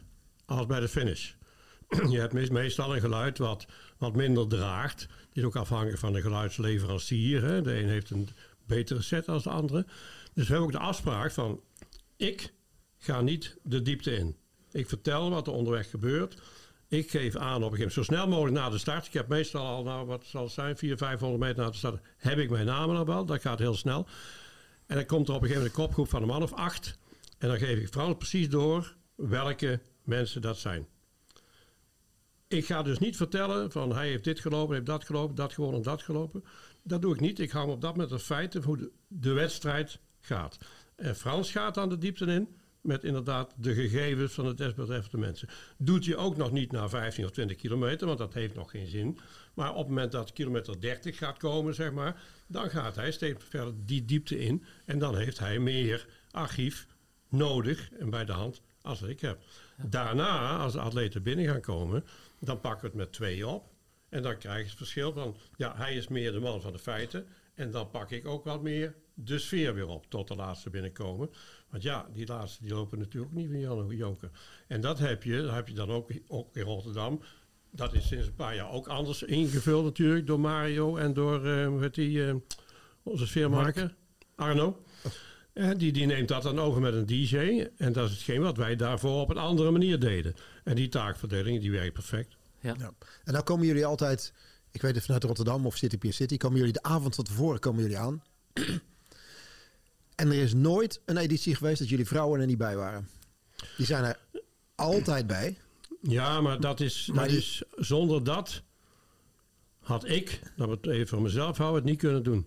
En ik denk Frans ook niet, want Mary of Frans kan niet zonder Mary. Qua, qua inhoud ook. Hè? Wat, wat Mary allemaal aangeeft. Ja, maar als dat, wij wel met dat wil, staan, even, dat wil ik eigenlijk horen. Hoe belangrijk zijn ze? Zeer, spelen een rol. Zeer, ja. zeer. Nou. In de rol van, uh, voor de wedstrijd, mijn vrouw niet. Aanwezigheid voor mij wel. Want stel je voor dat ik al die weekend alleen weg ben en zij alleen thuis. Maar voor de rol, maar ik kan Frans beter uitleggen, is Mary denk ik uh, een onmisbare vrouw voor het wedstrijdverloop. Kijk, er gebeuren natuurlijk heel veel in de wedstrijd. En dan is het makkelijk op een gegeven moment. Je hebt tegenwoordig allerlei apparaten waar we alles op kunnen zoeken. Ja, dat ik zeg, kijk eens eventjes hoe de situatie bij de Nederlandse vrouwen. En Miri zoekt dan eventjes de Nederlandse vrouwen op en zegt, nou, daar ligt aan de leiding ik, ik, ik, ja, die en die op, Diana van Es op een gegeven moment, oh ja, Rut van der Meijden, noem maar op op een gegeven moment. Dat kan zij opzoeken. Bovendien op een gegeven moment, bij de finish probeer ik altijd, bij de grotere wedstrijden, ook bijvoorbeeld de Masters eruit te halen. Eerst in de categorie 35, eerst in de categorie 40. Ja. Want als het Nederlandse kampioenschappen zijn, zijn ze ook Nederlands kampioen. En in dat moment, ze zijn ook winnaar van de Rotterdam Marathon of winnaar van de ja. CPC, et cetera. Nou, op het moment dat je alleen staat, dan kom je ook tekort. Want op het moment dat nummer 1 gefinished is, dan moet je in de gaten houden wie zijn 2 3 en 4. Je moet even kijken, kan ik dan nog een paar vragen aan stellen? Uh, je zit meestal op een gegeven moment dan weer van over vijf minuten is een prijsuitreiking. Bereid je even voor 3, 2, 1 op een gegeven moment. Ja. Dus je bent dan uh, niet altijd geconcentreerd op wie er als 22e binnenkomt, dat dat de eerste master is. En dan staat Meri daar altijd en die houdt dat even keurig in de gaten. En die tikt mij dan even aan. Dan hoef ik maar te kijken, oh, daar komt Ton Hettema, eerste Nederlander, weet je, of dan komt die aan, tweede master. En uh, dus dat is altijd op een gegeven moment heel fijn dat erachter is. En net als Frans zegt op een gegeven moment, kijk, in de beginperiode, toen mijn kinderen nog klein waren, heb ik heel veel wedstrijden alleen gedaan. Dan, dan zat ik alleen in het hotel. Maar op het moment dat de kinderen zodanig zijn dat er niet meer nodig is, ze zijn meegegaan. En uh, dat vind ik ook wel fijn, want ik ben heel veel weekenden weg. En dat zij erbij is, is fantastisch. En wat nog fantastischer is op een gegeven moment, dat het heel goed klikt met Nanny. Want op een gegeven moment van Dam tot Dam hebben we straks net genoemd. Ja, dan hebben we twee uur, zijn we dan heel serieus bezig. Maar dan moeten wij nog vijf uur staan. Nou, die twee dames gaan dan samen even een stuk wandelen. Die gaan koffie drinken of, uh, of soms wel eens inkopen. maar dat is, die kunnen het samen ook goed vinden. Dus dat is inderdaad wel prettig natuurlijk. Ja? Dus even, dit, was, een, uh, dit was onze ode aan Frans en Frans. Maar Nanny en Mary nou, mogen er ook die zijn. Kunnen niet, die, die zijn uh, zeker. Ja. heel belangrijk in het, in het geheel. Tenminste, heb ik het altijd wel, uh, wel gezien. Ja. Ja. ja. En dat beste jurylid. Mijn beste jurylid. Ja. Echt. Echt. Ja. Als er iets fout gaat of niet goed gaat, krijg het zo te horen. Krijg het meteen te horen, recht nee, voor de raap. Heel serieus. Ja. Hey, maar wat kan er fout gaan? Sorry, nog even dat ik je onderbreek. Wat, je, als iets nou, fout gaat, waar word, je, waar word je op gewezen? Wat zijn er, als, zijn er momenten waar je, dat, je, dat je even streng bent toegesproken door je vrouw? Nee, die vergeet ik direct. Nou, volgens mij kan je het best wel wat ervoor halen. Ja, ik zou het toch wel... Nee, nou, ik, ik, heb het één keer gehad. Nou, ik heb twee herinneringen. Eén, dat was op een gegeven moment in 20 van Alphen. Ehm, daar hadden we een situatie. Dat was net een jaar daarvoor had uh, Haile Gebre Selassie het wereldrecord 10 Engelse mijl gelopen in Tilburg. Dat staat overigens nog altijd. Hè? Dat staat nog altijd. Hè? Haile Gebre Selassie het wereldrecord 10 Engelse mijl vanuit Tilburg. En toen kwam Ad Persoons en die zei van in 20 van Alphen, we gaan proberen om het halve marathonrecord te lopen uh, met Haile Gebre Selassie. Alleen ze hadden 20 van Alphen. Dus Ad ja. moest er 1 kilometer en 195 meter aan vastplakken. Ja, nou, en dat had hij op een gegeven moment dan zo geregeld dat de ene groep zou hier starten en de andere groep daar starten. Maar 100, 1 kilometer, 195 meter extra. Heel veel toestanden met de atletiekunie, et cetera. Nou, had hij uiteindelijk voor elkaar. Maar dan moesten er wel, weet ik het wat, minimale aantallen weet ik niet exact, met 10 starten. En dan moesten er ook 5 van finishen, et cetera. Dus helemaal de scène gezet. En Heide die loopt die wedstrijd en Heide die ligt drie minuten voor. Op, uh, zat niet op, overigens op het Europese of wereldrecord, wereldrecord. Maar die lag drie minuten voor op Camille Maassen. En wat er gebeurt, er was heel veel publiciteit aangegeven. En bij de finishlijn stonden op een gegeven moment misschien honderd kindjes op een gegeven moment allemaal uit Ethiopië. Op een gegeven moment met mutsjes op en dasjes op, allemaal met de kleuren van Ethiopië. Ja. En uh, Heile komt binnen. Ja, en nou ja, dat was op dat moment de grootste van de wereld natuurlijk. Op een gegeven moment. Dus Heile, die roep ik terug op een gegeven moment. Die stel ik twee vragen. En ik zeg, loop even langs jouw fans. En die loopt langs die kinderen. En toen komt de wedstrijdleider tegen mij van... Dat mag jij helemaal niet doen, want de volgende loper komt eraan. Ik zei, nou, het parcours is 10 meter breed. Camille Maas ligt 4 minuten achter in de sfeer van de wedstrijd vond ik dat dat moest kunnen. Ja, alleen de toenmalige wedstrijdleider vond dat dat niet kon. Dat was niet volgens de reglementen. Tegenwoordig zie je bij Rotterdam continu op een gegeven moment. Dan zeggen we de winnaar, loop even terug, et cetera. Maar dat was toen op een gegeven moment. Toen kreeg ik echt een reprimande op een dat dat niet mocht. Alleen ik vond het in het belang van de wedstrijd wel mocht. Als je dan nog iets anders. Ik heb ooit ook nog een keer meegemaakt op een gegeven moment. Dat was ergens in de jaren tachtig. Dat ik de enige keer. De enige keer in al die honderden wedstrijden. dat ik met mijn mond vol tanden stond. dat er een winnaar was. dat ik niet wist wie de winnaar was. En dat is het meest dramatische waar je als microflis kan overkomen. Ja. Ik deed samen met Kees Maas de, de West-Brabant Marathon. En in Etteleur. En Kees zat op de motor. En John van der Wansum lag aan de leiding. En die lag vier minuten voor op een nummer 2. Waarvan we niet wisten wie het was op een gegeven moment. Want die had een startnummer. En dat stond helemaal niet op de startlijst. En ik had inmiddels gevraagd. Nou, secretariaat, er zat in de veemarkthal. Dus op een gegeven moment niemand wist dat wie dat was op een gegeven moment. Maar goed, dat zien we dan dadelijk wel. Dus Kees begeleidt John tot het 40 kilometer punt. Kees rijdt door met de motor. Die komt bij mij aan. Zet zijn helm op. Op een gegeven moment neemt een slok koffie. En we gaan alles vertellen over John van der Wansen. Dat was op dat moment echt top in Nederland. Altijd herkenbaar in een wit shirtje en een geel broekje. Ja, ja, ja. ja, ja Nooit wat anders aan. Nee, en lang nee. haar. En op een gegeven moment dacht nou dan moet je wel aan binnenkomen. Maar John kwam niet. En dan een minuut nog niet, na twee minuten nog niet, na drie minuten nog niet, na vier minuten nog niet. Dus we zeiden, wat moet er met John gebeurd zijn? En op een gegeven moment komt er ineens een, een, een man aan op een gegeven moment. Die was dan die nummer twee.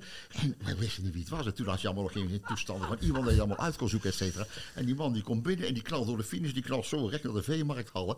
En we wisten beiden niet wie het was. nou, dus wij achteraan op een gegeven moment. Dirk-Jan Hazeleger was dat. Oh ja, oh ja. Woonde in Portugal, studeerde Portugees. En ik was toevallig in Nederland en liep die wedstrijd. Dus wij kenden hem niet. Nadien heeft hij nog vele grote wedstrijden gewonnen. En toen kwam John van der Wansen binnen. En zei, ja, na 41 kilometer ging het licht uit. En dan, ja, ja dan kun je, ik zei, maar je had uit kunnen wandelen. Had je nog gewonnen? Ja, maar het licht ging uit, dus dan stop ik uit de wedstrijd. Hij was bij zijn voordeur eruit gestapt. ja. ja, jij woonde daar. En dat zei dan dingen, oh, ook dat vergeet je nooit. Alweer Dirk-Jan Hazeleger, die, die naam, die, die, daar heb ik het trauma aan overgehouden. Ja. Bij spreken. Ja, dat nog, is de enige nog. keer in mijn leven dat, dat er iemand binnenkwam dat ik niet wist wie de winnaar was. Ja, ja. Hey, en dan uh, na al die jaren, dan, uh, dan komt het afscheid uh, dichterbij. Frans Heffels laatst eigenlijk was er een groots moment in Tilburg bij de Warande Cross. Wat dan de laatste zou zijn en waar je ook echt in het zonnetje bent gezet. En net vlak voor de aflevering begon zei van ja, ik ben nu eigenlijk met mijn afscheidstournee bezig. Bij elke wedstrijd waar ik verslag van doe, dat, dat is dan de laatste. Hoe, hoe is dat? Om na al die jaren, het is zo'n groot onderdeel van het leven geweest. Van ja, dat is ook leven. de reden dat ik gezegd heb, ik bepaal zelf de, de, de, de finishlijn. Wanneer ik stop. En dat heb ik voor mijn eigen ook vastgesteld. En die regie hou ik ook zelf strak in handen. En uh, goed, doordat je niet, je kunt natuurlijk twee dingen doen. Je kunt ineens zeggen van de een op de andere dag van nu stop ik en dan is het over en sluiten. Je kunt ook zeggen van goed, ik, ik, ik bouw het langzaam af op een gegeven moment. Nou goed, ik heb in coronatijd ook wel geleerd dat uh, ja, er zijn er zoveel andere dingen in het leven. Je komt op een bepaald moment op een leeftijd en je zegt van nou goed, in de coronatijd ook lekker veel gefietst, lekker gewandeld, heel veel andere dingen gaan doen. Onze agenda zat altijd vol. Als er een keer eens een keer een weekend goed weer was en mijn vrouw zei god, ik wel een weekendje naar zee willen. Dan zeg ik jammer joh, we hebben een wedstrijd. Ja, ja. En uh, heb ook nog een dochter die in Amerika woont, waar ik dan ook wel eens een keer naartoe wil. Dus ik heb absoluut zie niet uit naar een zwart gat. Ik heb mijn agenda zit bom en bom vol. En ook al met heel veel leuke dingen. Eh, ik zit er op een kookclub. Ik heb, eh, ben een seizoenkaarthouder bij NAC. Ik zit er in het carnavalswereldje in Breda. Dus ik heb het toch gewoon hartstikke druk op. Ik heb het hartstikke leuk. En eh, ja, iedere keer neem je wel afscheid. En kijk, ik vond vorig jaar het afscheid in Egmond. Dat vond ik dan wel wat emotioneel. In die zin dat omdat je voor voor die organisatie de champion doe je niet alleen Egmond, je doet er ook een heleboel andere wedstrijden. Nou, en dan kom, ben je daar en dan denk je, god, dat is de laatste keer dat ik eh René Wit zie, is de laatste keer dat ik die zie, dat is de laatste keer dat ik die zie. Ja, dat zijn mensen die gewoon toch die 20, 30 jaar zijn rode draad door je leven liepen op een gegeven moment. En dan weet je gewoon van god, ja, nou is het over. Die zie je waarschijnlijk nooit meer. Of je moet nog een keer naar zo'n wedstrijd gaan kijken. Van de andere kant, als je ook naartoe leeft, dan weet je ook, dat is net zo goed als met je carrière stopt, eh, met je baan, met je werk. Je weet gewoon, dan stop ik en dan leef je ook naartoe. Eh, Voor lieverlee ga je het ook anders invullen. Dus eh, ja, god, mis je het. Ja, ik heb nou afgelopen, eh, vorige week dan op, televisie naar Egmond zitten kijken. Nou, en dan geniet ik ook weer. En dan zie je eigenlijk weer een heleboel dingen die je met de wedstrijd zelf niet ziet. Wat er nu in de duinen allemaal gebeurde, dat heb ik in het verleden nooit meegekregen. Omdat ik altijd bij de start en de finish stond. Ja? En dus je ziet ook wel andere dingen. Hebben jullie het overlegd met elkaar dat, je, dat, er, dat die stop eraan zat te komen? We hebben een paar jaar geleden hebben we het er wel over gehad.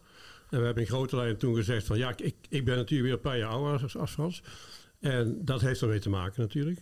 Dus ook thuis hebben wij er op een gegeven moment over gesproken. Eigenlijk al voor de corona. En toen had ik zoiets van, ik denk dat ik volgend jaar toch ga aankondigen dat we ermee gaan stoppen. Maar ja, goed, toen kwam er die corona ertussen. Ja, en om dan overal weg te blijven, dat, eh, daar heb je te lang zeg maar, voor in het midden gestaan bij, bij de atleten. Toen hebben we gewoon een plan gemaakt. En toen hebben we gezegd, nou, we gaan dan en dan beginnen. En dat, dat, dat afscheidstournee heeft eigenlijk zeg maar, anderhalf jaar geduurd. En dat heeft te maken met het feit dat je ouder en ouder wordt. Eh, dat heeft niet te maken met hetgeen dat je eh, fysiek anders wordt. Heeft gelukkig ook niet te maken dat je het hierboven niet meer kunt behappen. Alleen, dat is geluk. Dat is geluk. Ik word 82. En dat hebben we heel zwaar mee laten wegen. Dat als ik tien jaar geleden een fout gemaakt zou hebben, dan, dan valt daar niemand over. Of dat je iemand toevallig binnen laat komen die je niet kent. Kan, dat kan altijd, bij iedereen kan dat gebeuren. Kan bij iedereen wat geks gebeuren. Maar als je dat nu gaat doen, dan denk ik dat ze zeggen: Jezus, oude lul, oude lul. Wordt tijd dat je een keer gaat vertrekken. Nou, nu heb je bij bijna alle wedstrijden, zeg maar alle wedstrijden, hoor ik alleen maar: waarom? Waarom ga jij, waarom gaan jullie stoppen? Nou, dan geef ik dit, dit soort redenatie. En dan zegt iedereen, gemeente of niet gemeend, jammer. We kunnen je niet missen. Nou, dat is onzin. We hebben in Nederland niet veel, maar we hebben nog steeds genoeg goede microfonisten. Alleen, het wordt steeds moeilijker, het vak. Aan de ene kant makkelijker, want de techniek wordt allemaal, zeg maar, een beter hulpmiddel. Maar wij hebben, of het moet zijn geweest een keer door gezondheid, maar wij hebben nooit een wedstrijd gemist. Ik heb ooit één keer toen ik jicht had, Soest af moeten melden. En uit schaamte, want ik sliep ook in Soest, ben ik 's morgens met een man kapot naar de start geweest om te laten zien dat ik echt was. Maar ik kon er niet op staan. En ik ben één keer met griep heb ik zeg maar, de Maasboscross af moeten bellen. Verder in 50 jaar nooit één wedstrijd gemist. Deze meneer precies hetzelfde. Tegenwoordig zijn de speakers, zonder namen te noemen, maar in zijn algemeenheid, laat me het zo zeggen. Als er ergens een dochter verjarig is, of vrouwtje lief is jarig, of iemand is tien jaar getrouwd, dan wordt er afgebeld. En dat is een verandering van mentaliteit. Dat ligt niet aan die speaker, dat is een verandering van mentaliteit.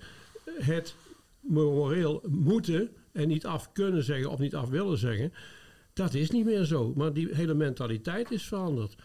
En dan komt het jaar dat je inderdaad afscheid gaat nemen. Nou, het meest unieke, een van de uniekste afscheid nemen was onder andere Rotterdam. Niet omdat ik hier zit. En ook het aandenken wat ik heb gekregen toen in Rotterdam. Dat staat in de huiskamer. Prachtig, blijft goed. En natuurlijk wat ik in Tilburg mee heb gemaakt. Twee avonden de week van tevoren hebben wij dan een bijeenkomst. Daar was Frans ook bij met alle vrijwilligers. Er zijn 130 mensen. Ja, dan krijg, had ik gezegd, ik wil afscheid van al, al de vrijwilligers. En niet alleen direct met mensen die toevallig een keer een handje komen schudden. Maar met die mensen heb ik 10, 20, 30, 40 jaar gewerkt. En dat was één groot feest, hè Frans? Ja, absoluut. En er was een, een liedje dat werd gezongen. En dan gaat ieder- iedereen ging staan, dat is geweldig. En dat heb ik met de wandelen op zelf ook meegemaakt. En ik heb het niet zo gauw, maar dat zijn kippenvelmomenten. En dat wil niet zeggen dat die andere wedstrijden doen geen pijn. Ja, die doen wel pijn. Alleen ik kan het goed beredeneren. En wij gaan met die vrije tijd die vrijkomt nog leukere dingen doen. Het enige wat mij opvalt, en dat is negatief. Van alle wedstrijden waar ik, wij afscheid genomen hebben. Iedereen zegt, we zien je nog. Ik heb nog niet één uitnodiging ontvangen. Terwijl we 20, 30, 40, vaak 50 jaar bij die wedstrijd zijn betrokken. Zo vreemd zit dat in elkaar. Wil niet zeggen dat ze jou vergeten zijn, hè? let op hè. Maar dan komen er andere mensen aan bewind. Of dat wordt gedelegeerd of niet gedelegeerd. En dan sta je niet meer op de lijst. Nou, Wellicht na deze Zo werkt aflevering. dat. Zo werkt Ja. dat. Ja, dat is jammer. Ja, Nee, maar maar zo, zo, werkt werkt, dat. zo werkt het bedrijfsleven, zo werkt het in iedere vereniging. Dat, dat, werkt dat, dat, ja. dat is gewoon zo. Ik ben, maar ik ben drie jaar lang Prins Carnaval geweest in Breda. Nou, dan word je overal, wat er ook maar gebeurt, word je uitgenodigd. De burgemeester, iedere vreemd bezoeker, die heeft je, de prins moet even opkomen daar in Holland Casino bij de brouwerij. en op het moment dat je geen prins meer bent, dat is logisch, dat verdwijnen je van dat lijstje. Dan komt de volgende, die komt op dat lijstje te staan. Dat, dat, dat, dat. En dat is met bedrijfsleven precies hetzelfde. Dat is gewoon, dat is inherent, dat is inherent op een gegeven moment natuurlijk aan het feit dat je afscheid neemt. Dan is het, eh, ja, jouw naam wordt doorgestreept en de, de, jouw opvolger wordt eh, ingevuld. Zo werkt dat gewoon. En Frans, en dan komt voor jou komt die laatste singeloop, die komt eraan. Ja, Nederlands kampioenschap. Ja. Wat, eh, wat, gaat dat, eh, wat gaat dat voor jou betekenen? Begin dat gaat oktober. Voor mij betekent natuurlijk dat ik afscheid neem als eh, bestuurslid. Als, ik heb de single op opgericht op een gegeven moment. Ik heb dus nu 38 jaar in het bestuur gezeten. Ik neem afscheid als bestuurslid. En het is voor mij ook de laatste uh, single waar ik als microfonist op de grote markt in Breda sta. Ja. Dus ja, dan is het, ook dat is dan over en sluiten. Ja. Kijk, ik, eh, kijk, ik, ik, ik, ik blijf natuurlijk eh, altijd bij je single op ja, betrokken als erelid of weet ik het wat. En eh, overal kijken en het. Maar gewoon, eh, ik stop dus met het eh, samenstellen van het lopersveld. Ik stop dus als microfonist en ik stop dus als bestuurslid. Ja. En, eh, maar goed, de single kan dat heel goed hebben. Ik bedoel, maar we hebben een fantastisch goed bestuur op een gegeven moment, wat al vele jaren heel stabiel is. Allemaal eh, zeer deskundige mensen, ook zeer gemotiveerde mensen. We zijn financieel gezond. We hebben een aantal zeer goede, grote sponsors voor meerdere jaren. Dus de single-op is gewoon een, een, heel sterk eh, evenement wat er staat en wat ook de komende jaren gegarandeerd heel goed staat. Met ongeveer 20.000 lopers dit jaar. Kijk, en ik ga dat- natuurlijk dit jaar nog één keer proberen om zoveel mogelijk, zo sterk mogelijk Nederlands veld aan de start te krijgen. Alleen goed, het, is niet altijd makkelijk natuurlijk door allerlei redenen waar we het straks al later van genoemd hebben. En we zitten natuurlijk altijd een week na ons is de marathon van Eindhoven en twee weken na ons is de marathon van Amsterdam.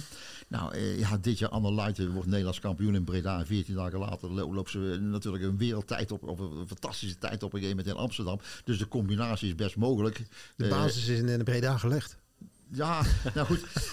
Luc Kotswaar en Craig van Hens, die liepen altijd beide. En die zei altijd op een gegeven moment, als je in, in Breda een goede halve loopt, dan zit het tussen de oren goed. De laatste tien nou hoef je toch niet hard meer te trainen voor de marathon. En dan is het vertrouwen is er op een gegeven moment, et cetera. Maar goed, er zijn ook mensen die zeggen, oh, je moet over 14 dagen een marathon lopen. Ik kan niet 14 dagen van tevoren een halve lopen.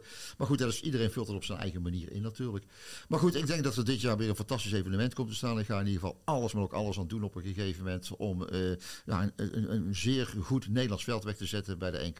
En we gaan dit jaar ook wat extra aandacht besteden aan de jonge talenten. We hebben eh, natuurlijk een paar jaar geleden hadden we Stan Schipper die, zomaar de vijf kilometer meeliep en die won.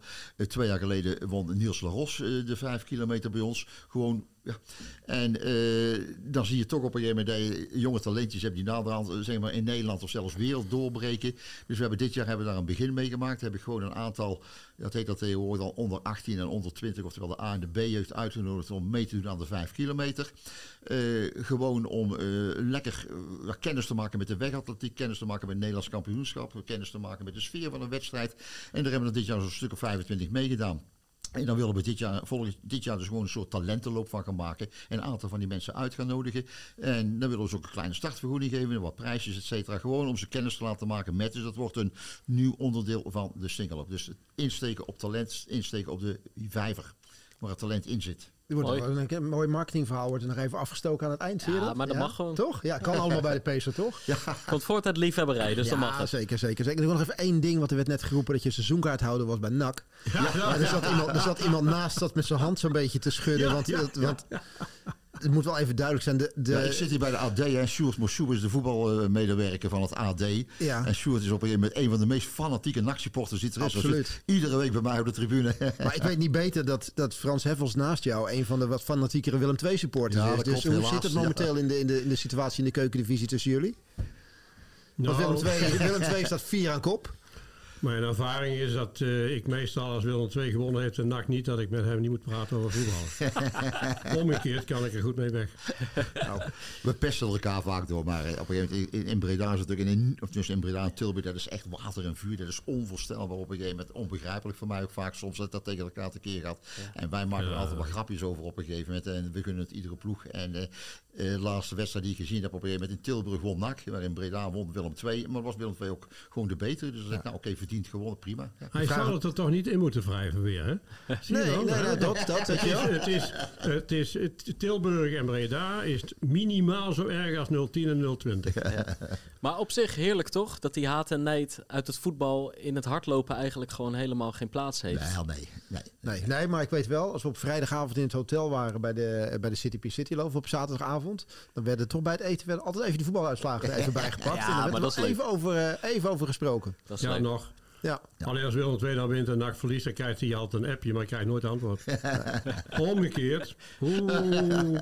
Maar goed, volgend jaar dan eh, zijn we daar weer vanaf. ja, precies. Mag ik jullie heel erg bedanken, Frans en. Frans. Heel graag gedaan, Ik vond het een leuke ervaring. En, ja. en Erik. Ja. Wij vonden het erg leuk dat jullie er waren. Gewoon een paar decennia hardloopgeschiedenis. Zeker. En volgens mij hebben wij zelf nog nooit zoveel, eh, zo weinig hoeven, hoeven te vragen of te doen, hè?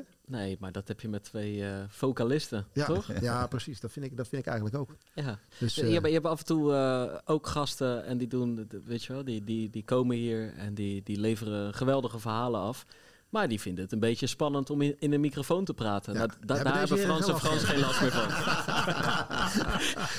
Daar hebben we deze heren geen last van. Zeg maar, dat, dat, dat, is, dat voelt inmiddels wel vertrouwd, heb ik het idee. Absoluut, ja. Nee, dat is... eh, Kijk, je hebt inderdaad mensen die daar heel veel moeite mee hebben. Maar goed, wij zijn, ja, wij pakken de microfoon en dat er honderdduizend man op de koolsingel staat. Of dat ik bij een kleine wedstrijd sta waar twintig man staat. Dat maakt in principe niet uit. Nee, dat Ja, de- je, je probeert toch de sfeer te maken. Afgelopen weekend was ik bij de Abdijkos. Nou, ik vertelde al op een gegeven moment, massa sneeuw, heel weinig publiek. Maar ja, je maakt er toch een geweldig feest van. En eh, omdat je er gewoon natuurlijk, je bent, je bent liefhebber, je passie voor die sport. En, en, en, en, en dat moet ook eh, naar voren komen. Ja. Mag ik jullie eh, tot slot bedanken voor tientallen jaren hardloopverslaggeving. Dan mag Dankjewel. jij, bedankt. Bedankt Dank. voor de uitnodiging. Ja, zeker. Erik, wij zijn binnenkort eh, ergens begin februari weer terug. Woensdag 7 uit mijn hoofd. Ja. Eh, voor een aflevering met Guido en Michel. Daarna hebben we ook uh, boordevol eh, mooie plannen. Maar tot nu, eh, voor nu, blijf lopen, blijf luisteren. En tot de volgende Pacer.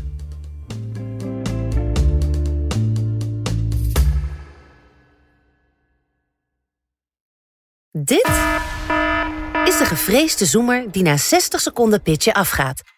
Lukt het startende ondernemers om binnen deze tijd hun businessidee uit te leggen aan een vakkundige jury? Welkom op de stip. Ben je er klaar voor om jouw pitch te gaan geven? As ready as can be, ja. Ik ben er klaar voor. Denk het wel. Ik, Fabienne de Vries, neem jou mee in Droomstart. Die klok maakt je wel zenuwachtig. Een unieke podcastserie van de ondernemer waarin we ambitieuze Nederlanders volgen bij het starten van hun eigen onderneming. Ik kan me niet voorstellen dat iemand hier komt, ik ben beter dan Google. Maar wat ik wel weet, is dat zij het niet doen. En jij bent erbij. Vanaf die eerste spannende pitch tot aan de meest cruciale momenten van hun weg naar succes. Ik heb nooit geleerd om te zeggen van, eh, oh, ik ben het waard. Volg Droomstart in je favoriete podcast-app en mis niets van dit unieke kijkje achter de schermen. Droomstart is een initiatief van de ondernemer en podcastbureau As We Speak.